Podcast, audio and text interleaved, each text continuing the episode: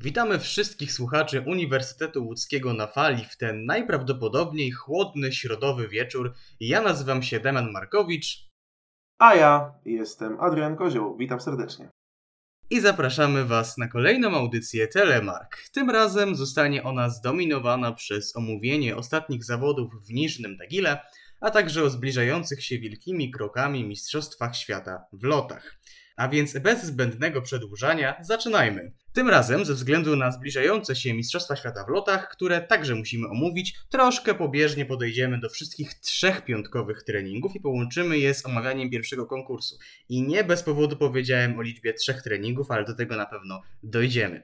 A propos treningów, e, jeśli chodzi o Polaków, najlepiej prezentowali się zdecydowanie Paweł Wąsek i Aleksander Zniszczał, ale to już tak bardziej jeśli chodzi o cały weekend ale ogólnie trzeba przyznać, że Niżny Tagieł zdecydowanie należał do Norwegów. Jeśli chodzi o treningi, bo teraz na to się skupiamy, wygrał oba, a w pierwszym treningu w czołowej szóstce było czterech Norwegów, w drugim ta sama liczba była w czołowej piątce. No to się potwierdza, w Niżnym Tagile Norwegowie się budzą e, do życia, e, jak to się mówi. Mm, znów są, znów zajmują y, czołowe lokaty, znów tutaj y, te treningi potwierdzały, że oni będą mocni, że będą się tutaj y, liczyli, zwłaszcza Halvor Regner Granerud, który ten weekend miał no, taki pewnie ukryty cel, żeby zaatakować Markusa Eisenbichlera i spróbować odebrać mu żółtą koszulkę, co jak wiadomo do prostych zadań nie należało, bo wiemy jak Markus Eisenbichler do tej pory, no można powiedzieć, zdominował sezon. Tak, jeszcze a propos spraw organizacyjnych odnośnie Niżnego Tagiłu, to dla mnie hitem tego weekendu, o czym na pewno jeszcze powiem, jest to, że jeśli chodzi o Rosjan, pierwotnie do obu zawodów był zgłoszony Aleksander Barzenow, lecz jak się miało okazać, nie miał on finalnie prawa startu w Pucharze Świata i trochę na biegu zastąpiono go Nikolaj Matawinem. No tak, no to, jakby cały ten syf organizacyjny, który tam obserwowaliśmy, to jest tylko dopełnienie e, tych zawodów w Niżnym Tagile, bo jakby e, cała sytuacja, która była później z Austriakami, do czego też jeszcze dojdziemy, y, i to, że ogólnie na starcie kwalifikacji w piątek pojawiło się potężnych 51 zawodników i odpadał jeden e, zawodnik, co żeśmy, zresztą te kwalifikacje żeśmy z kolegami z podcastu Bez Nartań już pieszczotliwie nazwali Pucharem Władimira Putina. Czy odpadało, czy odpadał tylko jeden zawodnik, to też by, by zostało zweryfikowane, bo powiedziałem wcześniej o trzech treningach, a to dlatego, że kwalifikacje no, tak naprawdę pełniły właśnie rolę trzeciego treningu. Dlatego, że miał odpaść teoretycznie jeden zawodnik, a odpadło tak naprawdę trzech. Bardzo prostego względu. Dwóch y, pozostałych zawodników dostało, w sumie to trzech zawodników dostało kwalifikacje. No, jak na nieszczęście, jednym z dyskwalifikowanych był Jan Herd, który już widziałem, że ludzie śmieją się, że e, cierpi na wirusa DSQ20 w tym sezonie. to się zgadza i no, można, można go e, porównać to, o czym mówił Filip e, Wiśniewski ze Sztuki Latania, pozdrawiamy, że no, że Jan Herl jest takim troszkę pechowcem Brianem że tutaj pasuje idealnie do tego, do tego mema, no bo w tym sezonie co, co startuje to albo dyskwalifikacja, albo koronawirus. Szczerze mówiąc, to zastanawiałem się w momencie, gdy tam oglądałem te piątkowe kwalifikacje i wiedzia, wiedzieliśmy już, że trzech zawodników zostało zdyskwalifikowanych. Zastanawiałem się, czy nie będzie sytuacji, w której do startu w sobotnich zawodach nie zostaną dopuszczeni wszyscy. Cała stawka 51 skoczków. Z prostego powodu. Uważałem, że wówczas, kiedy zawodnik jest dyskwalifikowany, zajmuje on mm, ostatnie możliwe miejsce, y, dostając tym samym 0 punktów. Więc jeżeli więcej niż jeden zawodnik, w tym przypadku trzech zawodników, miałoby tę samą notę 0 punktów, zastanawiałem się, czy nie zajęliby oni 49 miejsca, tym samym weszliby do konkursu. No jak się okazało, jednak mieliśmy niepełną stawkę. No tak, to się zgadza.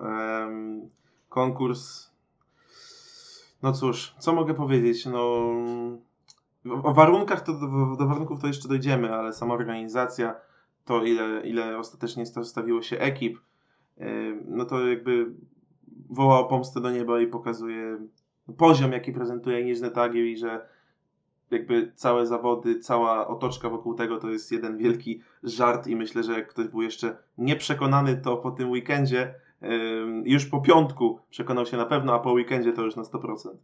Tak, Niżny Tagil raczej nie słynął z wielkich emocji, no nie oszukujmy się. Tutaj no w tym roku to dodatkowo zostało podkreślone bardzo, bardzo, bardzo obfitą stawką. No To, co już mówiłem wcześniej, że Niżny Tagil jest takim europejskim Sapporo, chociaż w sumie niedaleko mu tak naprawdę do granicy, tej umownej granicy Europy z Azją.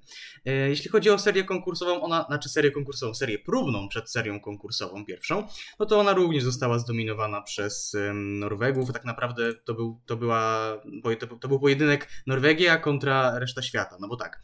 Pierwszy Granerud, drugi Tande, trzeci Johansson, piąty Forfang, szósty Lindvik, a ostatni Norweg, mm, następni Norwegowie też całkiem przyzwoite pozycje. 16 Eriksen, no 30 Hare.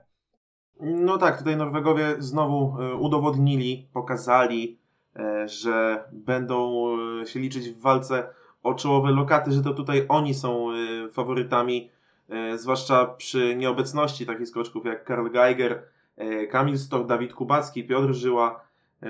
No o nieobecności Finów z Antimalto na czele nie będę mówił, no bo tutaj raczej oni by się nie liczyli w walce o czołowe lokaty, natomiast no faktycznie no, mieli tu Norwegowie pole do popisu i trzeba przyznać, że z tego pola skrzętnie skorzystali. Przechodząc już do pierwszej serii konkursowej, ponieważ to właśnie najbardziej interesuje zarówno nas, jak i wszystkich zapewne po drugiej stronie, Pierwszą serię wygrał Markus Eisenbichler i to wygrał zdecydowanie, bo podobnie jak to było już w Kusamo, w którymś konkursie, tym razem pierwszą serię wygrał z przewagą 11,1 punktu nad drugim Halvorem Egnerem Granerudem, więc zapowiadało się, do czego jeszcze przejdziemy, na kolejne raczej pewne, tak mi się wydawało, zwycięstwo Eisenbichlera, chociaż no w Kusamo wiadomo jak to było w drugim konkursie. A jeśli chodzi o polskie wątki, to znakomitą pozycję wyjściową, by nie powiedzieć rewelacyjną, miał Aleksander Zniszczał, czwarty po pierwszej serii. Dalej również było bardzo dobrze, ponieważ 11 Jakub Wolny, 15 Maciej Kot i 22 Tomasz Pilch. W prostym porównaniu, jeszcze tutaj się wetnę ym, słowa, albo raczej będę kontynuował swoje, w prostym porównaniu pozycje po pierwszej serii, tak naprawdę kadry B, bo wiemy, że to jest kadra narodowa, ale to jest kadra B, naszych skoczków e, po pierwszej serii konkursowej z sobotniego konkursu w Niżnym Tagile okazały się lepsze od, pierwsze, od wyników pierwszej serii konkursowej niedzielnego konkursu w Kusamo kadry A, co jest ogromnym sukcesem, oby tak dalej. Tak, oczywiście. Bo należy też także pamiętać o e, tym, jakie były, e, jakie były zawody w Kusamo w niedzielnym konkursie oraz jakie były ogólnie warunki e, w Niżnym Tagile przez chyba cały weekend. E, ten piątek był chyba najspokojniejszy, tak naprawdę. No, Norwegowie troszkę mm, jakby no, za krótko skakali, chociażby Forfang, Daniel Andretande, którzy przecież brylowali w treningach i kwalifikacjach. No i w tej pierwszej serii konkursowej bardzo krótki skok Roberta Johanssona i jakby wydawało się, że czeka wąsacza sympatycznego zawód w ten sobotni, w to sobotnie popołudnie. No, jak się potem okazało, a, jeszcze do tego dojdziemy. Dokładnie. Jeśli chodzi jeszcze o Polaków, no to największy zawód to zdecydowanie Paweł Wąsek, który nie zakwalifikował się do drugiej serii. Ledwie 121 metrów, to znaczy ledwie. Sama, sama odległość jak najbardziej się broniła, ale ostatecznie Polak wylądował na miejscu 32. 60 brakło mu do kwalifikacji do konkursu. No nie powiedzieć, powiedzieć, że to jest zawód, to jak nic nie powiedzieć. No kiedy jesteś zawodnikiem, który tak naprawdę w tak naprawdę mocniejszej stawce dwukrotnie kwalifikuje się do drugiej serii i zajmuje miejsce w trzeciej dziesiątce, Teraz w słabszej stawce nie kwalifikuje się do drugiej serii. No, jest to nadal młody zawodnik, ale trzeba tutaj postawić minusik przy postawie Pawła. Zgadza się, zgadza się. Aczkolwiek no, aż tak bym go tutaj nie winił. Zresztą następnego dnia się z, zrehabilitował. A o tym, jak, jak, jak wyglądały te zawody, świadczy chociażby obecność Naokiego Nakamury w drugiej serii. E, dzień bez szkalowania Nakamury dniem straconym, tak jest. E, także Maksymilian Steiner, e, młody Austriak, który no, nie wiadomo skąd się wziął, a tu pyk, w drugiej serii sobie jest. Y, Michał Nazarow, y, Roman Siergiewicz Trofimow z punktami, więc tak jakby nie ma co, bardzo wysoko też Dominik Peter, także no, a odpadali chociażby zawodnicy pokroju y, nie tylko Pawła Wąska, ale też Dajkiego Ito, który był 31, Severin Freund nie zakwalifikował się do serii finałowej, Konstantin Schmidt, Peter Preutz, więc tutaj jakby Paweł myślę, że nie powinien się tym pechowym 32 dla niego miejscem specjalnie przejmować, bo te zawody wiele wspólnego ze sprawiedliwością nie miały i do tego myślę jeszcze dojdziemy. Poruszyłeś bardzo ważną kwestię, że sporo Niemców nie zakwalifikowało się do serii klubnej, serii, do, serii, do finałowej serii konkursowej. tak naprawdę mieliśmy w niej zaledwie trójkę Niemców, czyli tyle samo ile Rosjan, no bo mieliśmy w niej Eisenbichlera, Paszkego i Hamana, a po stronie Rosjan mieliśmy Klimowa, Nazarowa i jeśli się nie mylę Trofimowa, także no spory minus po stronie kadry Stefana Horngachera. To na pewno. Myślę, że to jakiś tam materiał y, może być szkoleniowy dla Stefana Horngachera. Aczkolwiek pamiętajmy, nie było Karla Geigera, któremu urodziło się y, dziecko, więc po prostu wrócił do, y, do Niemiec, do, do żony i do, i do świeżo narodzonego dziecka. No ale tak czy siak powinni się kwalifikować do drugiej serii, aczkolwiek tak jak mówię, też nie powinni jakoś specjalnie, specjalnie się tym przejmować, bo to jest niżny tagieł i te warunki tutaj no nie jednego już krzywdziły i myślę, że każdy się o tym przekonał. Niżny tagił niżnym tagiłem, ale nie byłbym sobą i zapewne każdy fan skoków też zauważył, jak wybitną pozycję w swoim tak naprawdę drugim starcie w Pucharze Świata po pierwszej serii miał Thomas Lackner, siódme miejsce, egzekwo z Piusem Paszkę, no żyć nie umierać, a jak się miało okazać, w drugiej serii było tylko, tylko lepiej. Tak, to na pewno jest chyba jedno z największych zaskoczeń tego, tego weekendu, jeśli nie największe E, ta pozycja Austriaka w sobotnim konkursie zarówno pierwszej serii, jak i serii finałowej. Aczkolwiek wydaje mi się, ja tutaj zawsze podchodzę do takich wyskoków dosyć sceptycznie, że gdyby nie warunki panujące na skocznik i to, że e, Lackner po prostu wylosował szczęśliwy los, to nie byłoby mowy tutaj o tak wysokiej, aż tak wysokiej pozycji. Przejdźmy teraz może do drugiej serii, ponieważ tam naprawdę działy się niezłe, niezłe cyrki, tak lakonicznie, bardziej może prozaicznie mówiąc. E, druga seria, czyli tak, Zaczęła się ona, jeśli chodzi o Polaków, od tak naprawdę tragicznego skoku Tomasza Pilcha, ponieważ po jego stopniowo raczej rosnącej dyspozycji, jeśli chodzi o skoki na niżnym tagile, w drugiej serii tragedia 96,5 metra, spadek na ostatnie miejsce. No i jeżeli utrzymał on taką ogromną, wspaniałą serię zdobywania punktu co drugi sezon, no to dalej wielkiej kariery mu nie wróżę. No to prawda, to jakby ta amplituda prób e, Tomasza Pilcha między tymi dobrymi a beznadziejnymi jest po prostu kosmicznie duża.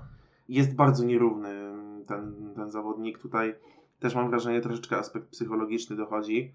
Dochodził na pewno swego czasu. Teraz po prostu musi, musi dołożyć stabilizację. Nie muszą to być od razu jakieś kosmicznie dalekie skoki, ale przede wszystkim niech skacze równo, bo to od równości, od stabilizacji e, wszystko się zaczyna. Dopiero wtedy można myśleć o podbijaniu świata. Tymczasem Tomasz Pilch, no najpierw 124, naprawdę dobra odległość, po czym później 96,5 spadł z progu i tak naprawdę ciężko powiedzieć, co się, co się wydarzyło i no, ostatnie miejsce spadł bodajże z 22 na, na ostatecznie 30 pozycję i to z relatywnie sporą stratą, bo chyba tam zdaje się około 12 punktów stracił do przedostatniego Naokiego Nakamury, który też swój skok w serii finałowej popsuł. Tak, o popsutych skokach na pewno jeszcze powiemy więcej. Jeżeli chodzi o pozostałych Polaków, Maciej Kot również osunął się o parę pozycji, aczkolwiek hmm, wydaje mi się, że dla niego w tym momencie trzecia dziesiątka, w porywach druga dziesiątka to jest absolutny szczyt możliwości na ten moment. Jakub Wolny również osunął się kilka pozycji, ale udało mu się utrzymać lokatę w drugiej dziesiątce, ostatecznie 15 miejsce, całkiem pozytywny, całkiem pozytywny konkurs w wykonaniu naszego reprezentanta. No i przede wszystkim Aleksander Zniszczał, który mimo wszystko jak najbardziej utrzymał y, swoją dyspozycję w drugim skoku, uciągnął to. Mm, spadł o dwie pozycje, co prawda, skacząc w drugiej serii 122 metry, ale szóste miejsce, najlepszy rezultat w karierze. Bardzo, bardzo, bardzo dobre zawody w wykonaniu Olka zniszczoła. Jak najbardziej tak i tutaj jakby był już przed Pawłem Wąskiem o co najmniej dwie długości do wyjazdu na Mistrzostwa Świata w lotach planicy, bo jedzie jednak sześciu zawodników Także tu jest kolejna korekta co do naszej poprzedniej audycji. Jedzie jednak sześciu zawodników. No piątka jest pewna i oto szóste miejsce rywalizowali e, Aleksander zniszczył właśnie z Pawłem Wąskiem, bo jakby no, wręczanie Kubie Wolnemu szóstego miejsca tylko i wyłącznie za to, że on się kiedyś pokazał z dobrej strony na lotach, mimo że teraz jest naprawdę kiepskiej dyspozycji, chociaż no, ten sobotni konkurs przyzwoity w jego wykonaniu, no to byłaby myślę, to byłby myślę skandal, więc y, jasnym było, że walka o szóste miejsce rozstrzygnie się między Olkiem Zniszczałem i Pawłem Wąskiem. I po tym sobotnim konkursie wydawało się, że chyba wszystko jasne. No, ale niedziela troszeczkę to pozmieniała. Powiedzmy teraz o dwóch najistotniejszych skokach e, drugiej serii konkursowej i zapewne wiesz o których mówię. Mówię tutaj o skoku przede wszystkim Roberta Johanssona, który nie dość, że pobił rekord skoczni, to w znakomitym stylu i awansował z 25 miejsca aż na najniższy stopień podium, ale z tym awansem na najniższy stopień podium wiąże się również drugi skok, mianowicie liderującego po pierwszej serii Markusa Eisenbichlera, który został puszczony w tragicznych warunkach i tak naprawdę no, dostał boczne podmuchy w powietrzu, spadł zaledwie na 80 metr, ale i tym, tym samym mm, zajął ostatecznie 28 lokatę przed potężnym Naoki Nakamurą. Tak jest. Powiem tak, patrząc na to, w jakich warunkach został puszczony Markus Eisenbichler, momentalnie e, stanęło mi przed oczami Oslo 2007 i to, w jakich warunkach został puszczony wówczas e, Adam Małysz. Totalny skandal. Nie, nie rozumiem kompletnie, dlaczego w takich warunkach zdecyduje się puszczać e, zawodnika Borek Selak i to był ostatni zawodnik na liście. Można było chwilę poczekać, można było go puścić wcześniej, nie wiem. Cokolwiek, byleby nie puszczać go w takich warunkach, jakie miał wtedy. I ja nie przyjmuję do siebie tłumaczeń, że no jak miał warunki, ten, jak, jak go puszczano, to e, miał warunki dobre i jak już się wybił z progu, to już miał niedobre, tak? Bo jakby ta zmienność warunków była, e, o, o, o niej było wiadomo już wcześniej więc trzeba było po prostu poczekać, aż uspokoi się ten wiatr, bo mniej więcej oni są w stanie, może nie do końca precyzyjnie, ale jednak przewidzieć, jak będzie się zachowywał wiatr na skoczni, zwłaszcza w Niżnym Tagile, to to nie jest pierwszy sezon, gdzie tam się odbywają zawody, tylko któryś. Więc po prostu mogli poczekać, aż, to, aż ta sytuacja się uspokoi, nie, nie próbować na siłę y, szybko tego konkursu zakończyć, tylko poczekać i dać Markusowi Eisenbichlerowi oddać skok, w równych, porównywalnych chociażby warunkach do tego, e, w jakich e, oddał skok Halvor Egner Graner. I mimo naprawdę mojego braku sympatii, ja nie jestem wcale zwolennikiem Markusa Eisenbichlera, nie przepadam za nim, tak jednak rozumiem jego złość, bo jest ona w 100% usprawiedliwiona. Uważam, że został tutaj wycięty, skrzywdzony i zabrano mu zwycięstwo w tym konkursie.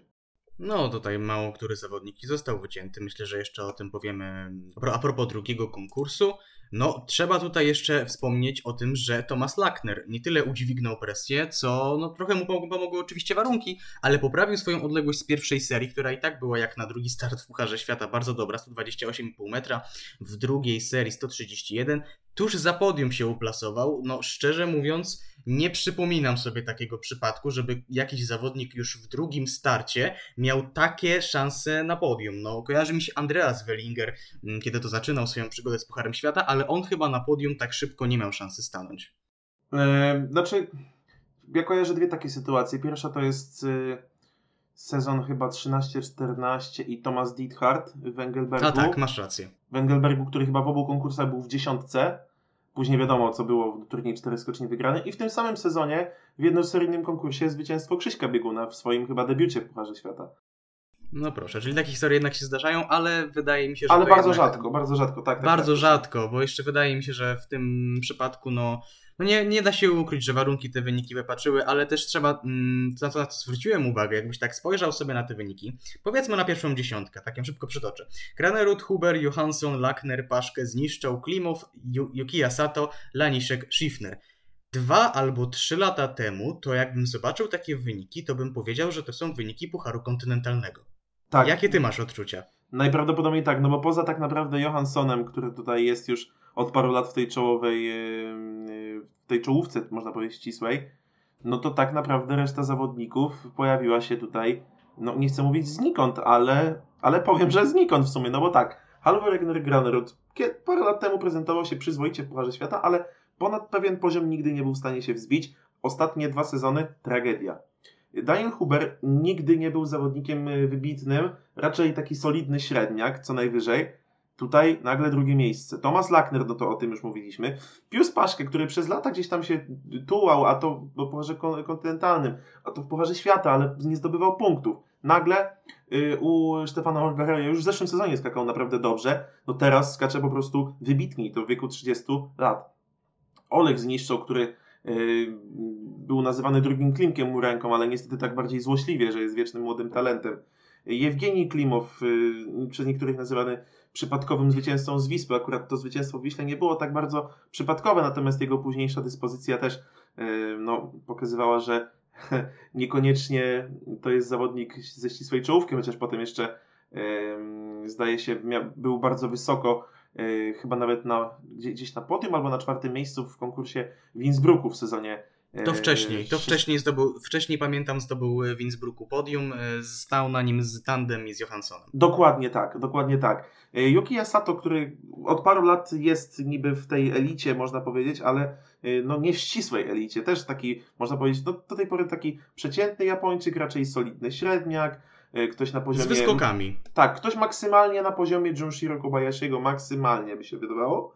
Później Angela Niszek, który skacze od lat już, można powiedzieć, bo to już ładnych parę sezonów Laniszek z nami jest w Pucharze Świata, ale no jakby nigdy, nigdy nie był w czołówce, zawsze raczej y, ludzie mieli y, z niego polewkę, zresztą jak z wielu Słoweńców.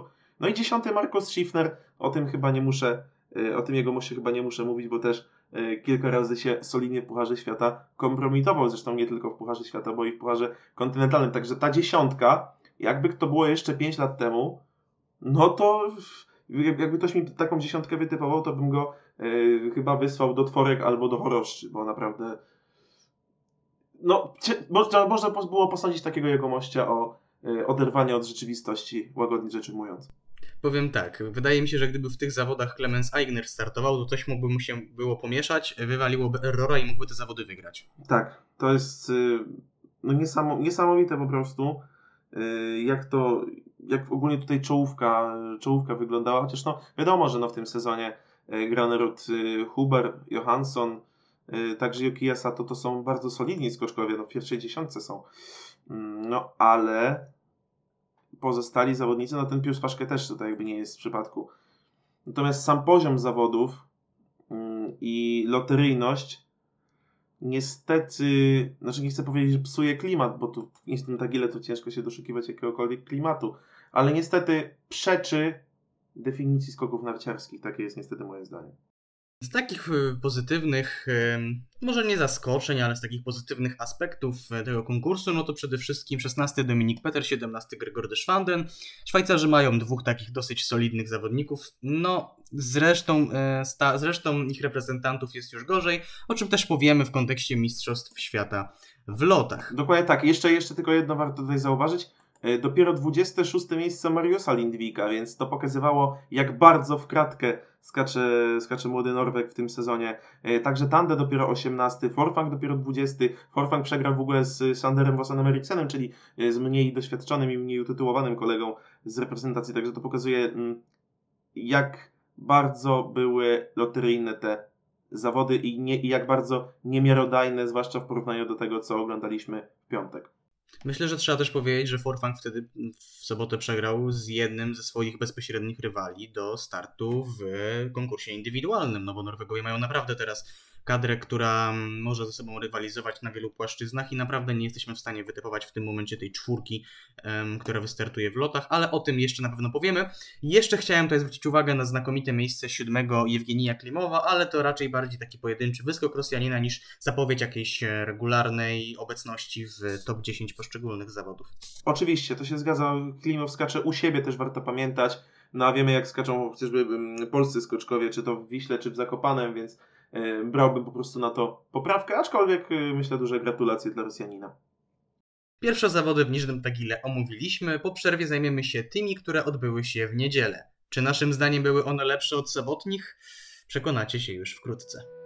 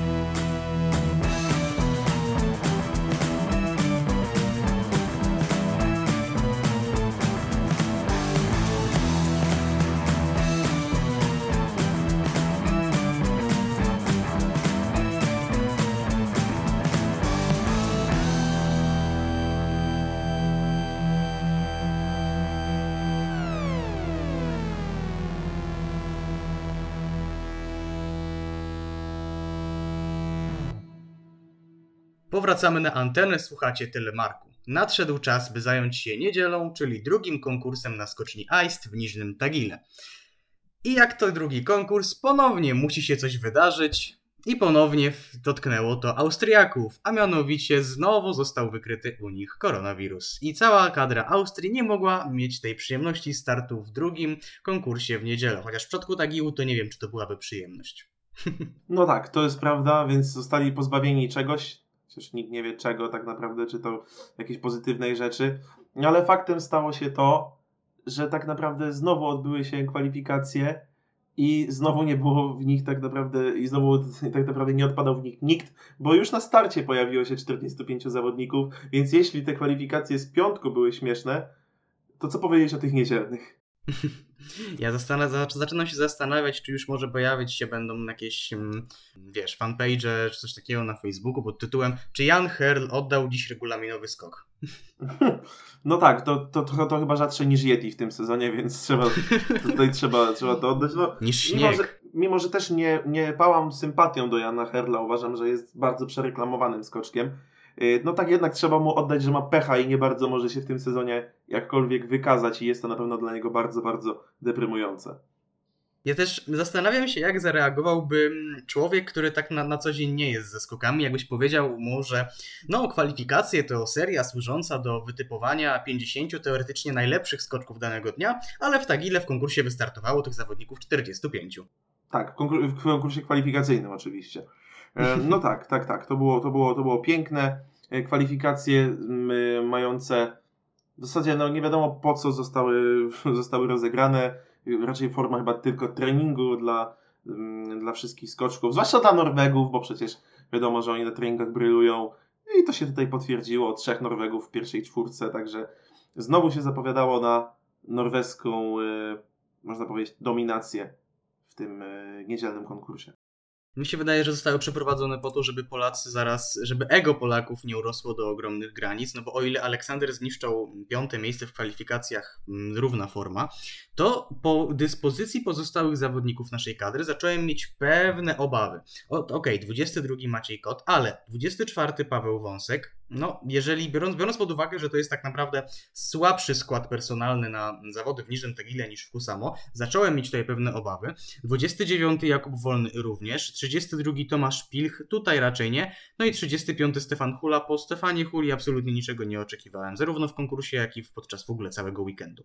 Tak, tak, tak, oczywiście to się zgadza. Tutaj mieliśmy dwóch poza czołową trzydziestką naszych reprezentantów w, tym, w tymże konkursie, to od razu Tomasz Pilch. Chyba ten skok sobotni z drugiej serii go wybił z uderzenia, wybił z rytmu i spowodował taki, a nie inny ten skok kwalifikacyjny. Stefan Hula, no to Stefan Hula, e, od niego po prostu w pewnym, pewnych rzeczy już nie możemy wymagać, przynajmniej jak na razie, no bo, mm, bo Stefan w tym momencie wydaje się już po tej, to się mówi, drugiej stronie rzeki, ma 34 e, lata i po prostu, mimo tego, że jest tylko rok, rok starszy od Kamila Stocha i Piotra Żyły, to jednak e, wydaje się taki mniej dynamiczny, bardziej apatyczny i też no, kontuzje, które go kiedyś prześladowały, przecież pamiętamy o tym.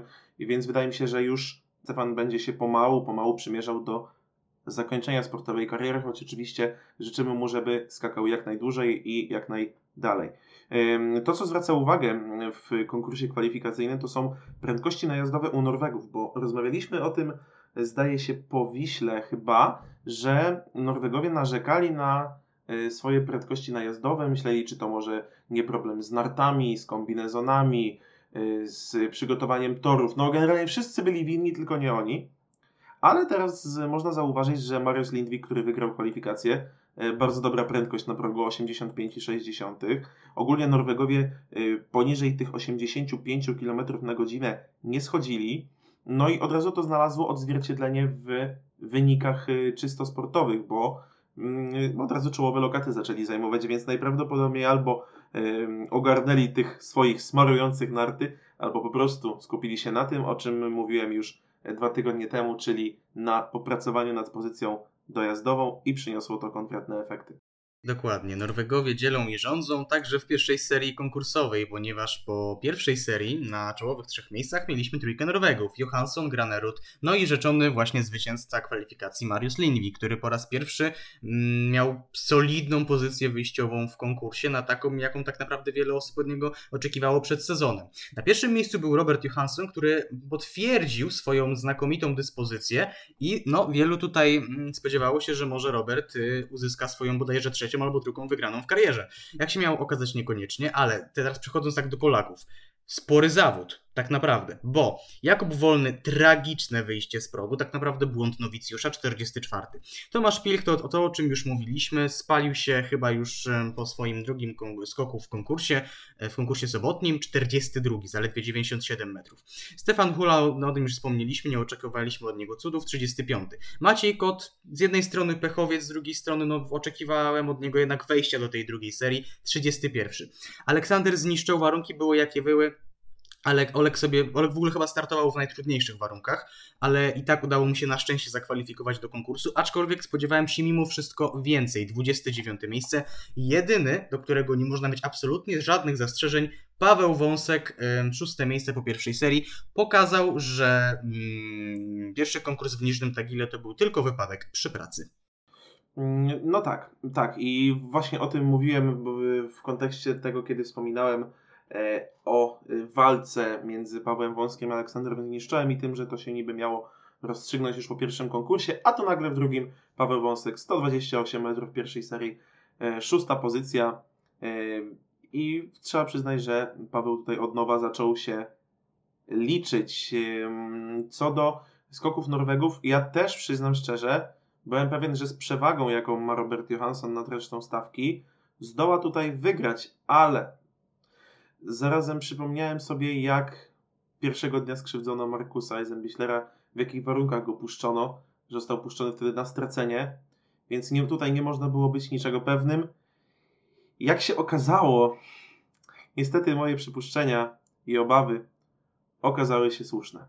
Jeszcze wspomniałeś tutaj o Eisenbichlerze, warto zauważyć, że w pierwszej serii, jak na niego z początku sezonu, zaledwie siódme miejsce. Pozycja do ataku była, ale no to nie była pozycja do ataku na podium raczej, raczej, no bo do trzeciego Mariusa Lindwika stracił dokładnie 10 punktów. Wydaje mi się, że jednak ten skok w drugiej serii w sobotę mógł troszeczkę odbić się na jego, mhm. na jego przygotowaniu po prostu, mentalnym. Po prostu ciągle, ciągle podenerwowany po tym, co wydarzyło się w sobotę, jak został skrzywdzony i stąd jakby nie wyczyścił jeszcze głowy przed niedzielnymi zawodami, przed pierwszym, przynajmniej przed pierwszym skokiem, bo drugi skok był już fenomenalny.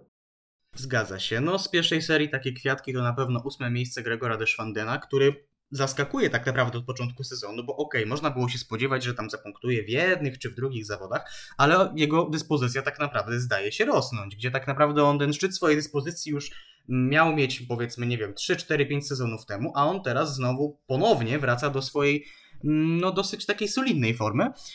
Dziesiąte miejsce Keiichi Sato. Jakby nie patrzeć, Sato jest w dziesiątce, tylko nie ten, co powinien. Jeszcze jak się miało później okazać tę swoją pozycję w konkursie, poprawił.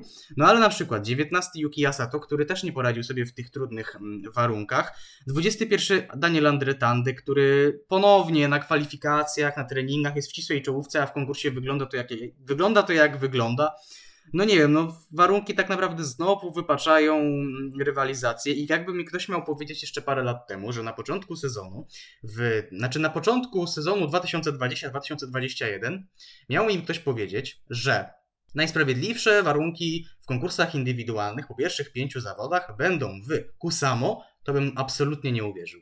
No to się zgadza, chociaż no, pamiętamy z, kim, z, z jakimi zawodami też mieliśmy do czynienia, bo to był właśnie Tagieł i wcześniej Wisła. Ale zgadza się, najbardziej równy był konkurs sobotni w, przed tygodniem w Ruka Tunturi.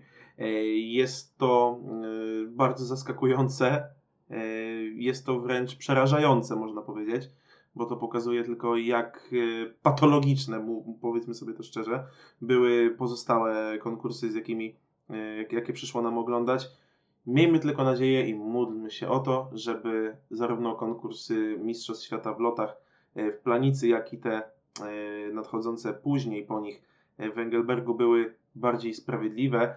A co do Engelbergu też nie ma do tego takiej dużej pewności, dlatego że jak pamiętamy w zeszłym sezonie, najpierw w sobotnim konkursie świetne warunki, bardzo dobrze się skakało, warunki wręcz laboratoryjne, zwycięstwo Kamila Stocha. Tak, potem nagle y, w konkursie niedzielnym nie wiadomo skąd wziął się wiatr i czołówka totalnie od, od czapy wtedy, więc mm, można mieć nadzieję, ale z tą wiarą to bym się jeszcze, drodzy Państwo, wstrzymał. Tym razem w drugiej serii obserwowaliśmy nie trzech, a aż czterech Rosjan, bo do Jewgenija Klimowa Michaiła Nazarowa i Romana Siergiejewicza Trofimowa dołączył jeszcze również Daniel Sedrejew, który w pierwszym konkursie został dyskwalifikowany. Tutaj się już raczej tak wyklarowała ta kadra Rosjan na Mistrzostwa Świata w lotach i mimo w sumie, że e, pojawiają się też młodzi zawodnicy, ponieważ no nie jest to e, Denis Korniłow, który no, był jednym z gorszych zawodników, jeśli chodzi o Rosjan w, podczas tego weekendu, czy Dima Wasiliew, który w tym momencie chyba bliżej mu do, nie wiem, do MMA niż do skoków ponieważ w ogóle nie pojawił się mm, na starcie tych y, zawodów, a spodziewano się, że mm, doświadczony już bardzo wiekowy Rosjanin y, może tutaj nawet zdobyć punkty przy małej loterii. No ale tak, no pierwsza seria, no to zresztą tak samo jak druga, no to stała pod znakiem warunków i myślę, że mam nadzieję, że pierwsze w najbardziej takie uczciwsze zawody, no to będą właśnie Mistrzostwa Świata w lotach, ale nie jestem do, do, do tego przekonany, ale o tym na pewno jeszcze pomówimy. Tak jest, oczywiście. I to, co zwraca uwagę yy, w drugiej serii, bo tutaj jeszcze o tym trzeba powiedzieć, no to tak. Yuki Yasato, wydawało się 19 miejsce, ruszy do ataku. Tak jak to było w Kusamo, yy, gdzie chyba z 14 miejsca wskoczył yy, na tam chyba podium, czy tam na czwarte miejsce. Na czwarte. Tak, zaatakował. Wydawało się, że tutaj znowu będzie skakał bez presji, znowu zaatakuje. Bum, 97 metrów nie wiadomo, co się stało. Prawdopodobnie błąd samego zawodnika, jak i warunki. Jewgeni Klimow, 120,5 metra. Rozczarowujący skok względem tego, co zaprezentował w pierwszym konkursie. Wydawało się, że w drugiej serii również ruszy do odrabiania strat. Pum, 94,5 metra. No, Daniel Andretande, to samo. Yy, w pierwszej serii 120, pewnie spodziewał się dalszego skoku, myślał, że w drugiej serii zaatakuje. Pum, 98 metrów. Także no, to wyglądało po prostu tragicznie. Zresztą te odległości mm, uzyskiwane przez y, zawodników 97, 94,5, 104,5, 98, 102, 107. Tak, drodzy Państwo, mówimy cały czas o zawodach na skoczni dużej, nie na normalnej. 113, 112, 113,5, 114,5. No, momentami to wręcz była po prostu parodia zawodów. Y, no i ostatecznie to, co moim zdaniem też było kluczowe, Moim zdaniem Robert Johansson w serii finałowej y, został puszczony w złych warunkach. Gdyby został puszczony w odrobinę lepszych, to zdołałby to wykorzystać w dyspozycji, w jakiej wtedy był i wygrałby ten konkurs. Bo nawet to, że oddał skok w serii finałowej o 6 metrów krótszy od e, Halvora Graneruda, a przegrał z nim tylko o 80, to świadczy o tym, w jak różnych warunkach obaj panowie startowali. Jeszcze do tych e, twoich e, pumów, tak to nazwę e, roboczo, dodałbym Angela Niszka i Piusa Paszkę, czyli czwartego i piątego zawodnika pierwszej serii, którzy skoczyli kolejno 128 i 129,5 metra, a w drugiej serii oboje, można powiedzieć, jak jeden mąż, zostali po sobie wycięci, obaj skoczyli na 113 metr. No tak, no mówię, te, te odległości są po prostu, no, ktoś by spojrzał, to by pomyślał, że to są Mistrzostwa Świata w Zefeld z zeszłego roku, a tu a to jest skocznia duża w Niżnym Tagile, także to, to wiele mówi. Jeśli ktoś tutaj liczył na poprawę jakości e, konkursu sobotniego w niedzielę, to myślę, że mm, no nie tyle się rozczarował, co po prostu schował twarz w dłoniach. Aż strach pomyśleć, że w Zefeld było to jeszcze gorsze. Niestety i strach pomyśleć, że jakby przy tym, co prezentuje obecnie FIS, bo jakby to oni są wszystkiemu winni, to chyba jeszcze nie jest ta granica żenady. Tutaj wydaje się, że te granice zostają, są przesuwane z każdym kolejnym sezonem. Trafny komentarz, jak najbardziej. Niż myślałem, że Olimpiada w Pjongczang była tą granicą, ale później nastąpiło Zefeld i mam wrażenie, że jeszcze coś nas grubego w przyszłości niedalekiej czeka. Do, dokładnie tak, to o czym mówił y, pewien youtuber, czyli dziki trener. To, co kiedyś wydawało nam się absolutnie głupie, nienormalne, porąbane, dzisiaj jest już dla nas jakby całkiem akceptowalną normą, całkiem akceptowalną e, normalnością, zwłaszcza na tle tego, co nadchodzi. Dokładnie. Na mm, gorszych skokach w mm, skandalicznych warunkach rywali skorzystał Paweł Wąsek, bo co prawda on również skoczył gorzej w drugiej serii o 6,5 metra, jeśli się nie mylę, ale wystarczyło to mimo wszystko w tych trudnych warunkach na zajęcie szóstego miejsca, czyli tego samego co w pierwszym konkursie Aleksander zniszczył. Bardzo dobry występ, występ Pawła Wąska, jak na te warunki jak najbardziej trzeba go pochwalić za, za, ten, za konkurs niedzielny. Pawła Wąska trzeba pochwalić tak samo jak za konkurs sobotni Aleksandra Zniszczoła. Ależ oczywiście, że tak. Wielkie brawa dla, dla Pawła Wąska. Poradził sobie naprawdę nieźle w tych trudnych e, warunkach w serii finałowej. No, wygrał z takimi skoczkami jak Johan Andre Forfang czy Konstantin Schmidt, y, więc no, to na pewno zasługuje na, na uznanie. Co jeszcze, o czym jeszcze wspomnę? Aha, oczywiście, y, mamy Sato w, w dziesiątce, tylko no nie tego Sato. Szkoda, że nie wiedziałem tego w swoim menedżerze skoków i wziąłem Yukię, który był tutaj w tych drugich zawodach na potężnym 30 miejscu. Eisenbichler awansował na jednak troszeczkę w tabeli z siódmego na czwarte miejsce. Tak jak się w sumie spodziewałem, mm, na podium jednak zabrakło. E, ale wydaje mi się, że to już nie jest ten sam Markus Eisenbichler z początku sezonu. Ten skok z drugiej serii sobotniego konkursu może wpłynąć na niego nie tylko jeśli chodzi o zawody niedzielne w niżnym Tagile, ale być może Markus będzie miał problem, żeby tak wyczyścić swój umysł do Mistrzostw Świata w lotach, do których jakby nie patrzeć, mimo wszystko będzie podchodził jako jeden z głównych faworytów. A już na pewno najlep- największa szansa Niemców na indywidualne złoto. Jak najbardziej, jak najbardziej. Markus Eisenbichler w tym sezonie jest y, w świetnej formie. No ten drugi konkurs, zwłaszcza pierwszy skok troszeczkę E, pokrzyżował jego szanse na, na, na, na, na zwycięstwo, bo ta strata była zbyt duża do Norwegów, ale drugim skoku już pokazał, co jest wart i że tutaj trzeba będzie się z nim liczyć, że on tutaj zgłasza aspiracje do nawet złotego medalu w planicy, a wiemy, że on w planicy skacze fantastycznie. Zresztą on, z tego co kojarzę, jest aktualnym rekordzistą Niemiec w długości lotu. 248 więc, metrów, jeżeli się nie mylę. Dokładnie, więc trzeba y, tutaj Markusa wskazywać jako y, murowanego faworyta do podium, to na pewno. E, a kto wie, czy nie do czegoś więcej, zwłaszcza biorąc pod uwagę to, że będą to pierwsze od no dawna dosyć zawody na mamucie dla Halvora Jagnera Graneruda, więc tutaj przy jego nazwisku y, i mówieniu i stawianiu go w roli faworyta postawiłbym jednak mały, bo mały, ale znak zapytania poruszyłeś temat Halvora Egnera Graneruda, jak to ja chciałem też zwrócić uwagę, że Granerud na Tagile dwa razy wygrał tak naprawdę przez warunki przeciwników. Najpierw Eisenbichler został wycięty i spadł na 28 lokatę z pierwszej, a teraz z pierwszej lokaty spadł Johansson, tylko że no akurat on spadł na drugą w tym momencie. No to wydaje mi się, że pokazuje mimo wszystko, kto lepiej prezentował się podczas tego weekendu, e, jeśli mielibyśmy porównywać Eisenbichlera i Johanssona. Pomimo tej wpadki w pierwszym skoku Roberta. Tak jest, tak jest, zgadza się. Tutaj no, Norwegowie odkuli się. Markus troszkę słabszy ten weekend, ale wydaje mi się, że to go nie zdeprymuje, a raczej zmotywuje do y, walki, do cięższych przygotowań, bo no, to jest zawodnik, który mówię, można go nie lubić, można go uwielbiać, ale na pewno dla nikogo ten zawodnik nie jest obojętny i to też dużo mówi o jego y, wartości, nawet nie tylko czysto sportowej.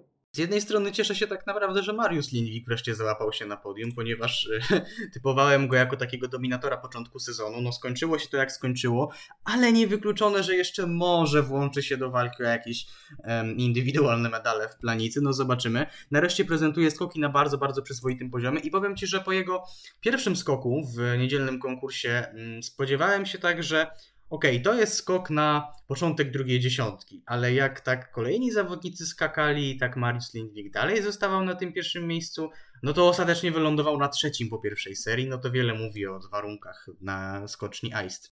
E, jasne, pamiętajmy też o tym, że sezon jest bardzo długi. E, to jest tak naprawdę początek, to są dopiero trzecie zawody, trzeci weekend e, za nami e, i to podium, które tutaj Mariusz Lindwik zdobył, może być zaczątkiem Y, kto wie, może jakiejś lepszej formy. I tutaj jeszcze może się nam wszystko pozmieniać, bo tak jak aktualnie dominują nam w tym Pucharze Świata Granerud z Eisenbichlerem, to kto wie, czy za miesiąc, półtora nie, będą tam dominowali, nie wiem, Dawid Kubacki, czy Kamil Stok, czy Karl Geiger, y, czy Yuki Yasato, czy w ogóle wyskoczy ktoś spoza tej powiedzmy, powiedzmy czołówki, której się spodziewamy, czy nie będzie to ktoś pokroju, mm, ciężko mi w tym momencie powiedzieć, no ale nie wiem, Timiego Zajca, który teraz skacze dosyć, dosyć słabo, chociaż myślę, że za drugi konkurs warto go pochwalić, bo dziesiąte miejsce, a mm, jakby po tym, co wydarzyło się w Kusamo, to wydaje mi się, że dziesiąte miejsce to jest wręcz kosmiczny progres dla Słoweńca. To jeszcze na koniec tego wejścia taka informacja, a także pytanie Ciebie o opinię, którą za chwilę ja również wyrażę. Niżny Tagił najprawdopodobniej na takie 99% zastąpi Wisłę w roli inauguratora Pucharu Świata i w sezonie 2021-2022 to on rozpocznie zmagania skoczków. Jaka jest Twoja opinia na ten temat? Ponieważ mi wydaje się, że z perspektywy zwykłego widza e, albo ewentualnie skoczków, to ta zmiana tak naprawdę niewiele zmieni, ponieważ Tagił może mm, zarówno tak jak i Wisła mieć bardzo loteryjny warunki, ale z perspektywy organizatorów zawodów w Wiśle to jest bardzo dobra informacja z dwóch powodów. Po pierwsze, Wisła dzięki temu zostanie troszeczkę później przesunięta w kalendarzu, przynajmniej ten tydzień, przynajmniej dwa, y, co już stawia ją tak naprawdę w lepszej sytuacji, bo mogą być po prostu, może mogą być lepsze warunki czysto, czysto pogodowe, tak? A jeżeli chodzi o kwestie sportowe, kwestie organizacyjne, to być może wreszcie w Wiśle nie będziemy widzieć drużynówki to jest, jeśli chodzi o Wisłę, ta faktycznie bardzo dobra informacja, że nie będzie tam inauguracji, że, że, będzie, że będą te zawody trochę później, że może, że może uda się je lepiej przygotować i nie będzie tam tej przeklętej drużynówki. Natomiast no, zamienił stryjek siekierkę na kijek, mówiąc kolokwialnie, bo no niestety, Niżny Tagił to nie są lepsze zawody od Wisły. To są moim zdaniem nawet gorsze zawody, zawody od Wisły. A o to jest ciężko, naprawdę. Yy, więc yy, okej, okay. Fajnie, że, że zdecydowano się na zmienienie lokalizacji mm, rozpoczęcia sezonu w skokach narciarskich yy, w Pucharze Świata. Fajnie. Tylko dlaczego zrobiono to na najgorszą możliwą skocznię? Już szczerze mówiąc, naprawdę wolałem tę inaugurację w Kusamo, gdzie wiadomo, wiało czasami 3000 km na godzinę, ale wolałem tam, bo tam przynajmniej był śnieg, był dobrze przygotowany zeskok i, y, no i oczywiście y, te zawody kogoś obchodziły i nadal obchodzą, bo to są zawody z tradycjami, a nie niż detaliu, który jest tak naprawdę wymysłem rosyjskich oligarchów, którzy tutaj za swoje pieniądze wprowadzili te skocznie do Pucharu Świata. Te zawody nigdy nie miały klimatu i myślę, że długo jeszcze nie będą go miały. Zobaczyłbym sobie, jeżeli chodzi o Rosję, takie konkursy w ramach Pucharu Świata albo w Czajkowskim, albo w już strasznie zapoznanym, zapo zapomnianym Soczi. No ale to chyba jest jednak marzenie ściętej głowy, niestety. Uff, mamy za sobą już oba konkursy w Niżnym Tagile. Wracamy tam na szczęście dopiero w przyszłym roku. Po przerwie razem z Adrianem wytypujemy, kto nam zaimponował, kto zaskoczył, a kto zawiódł w miniony weekend. Niebawem usłyszymy się ponownie.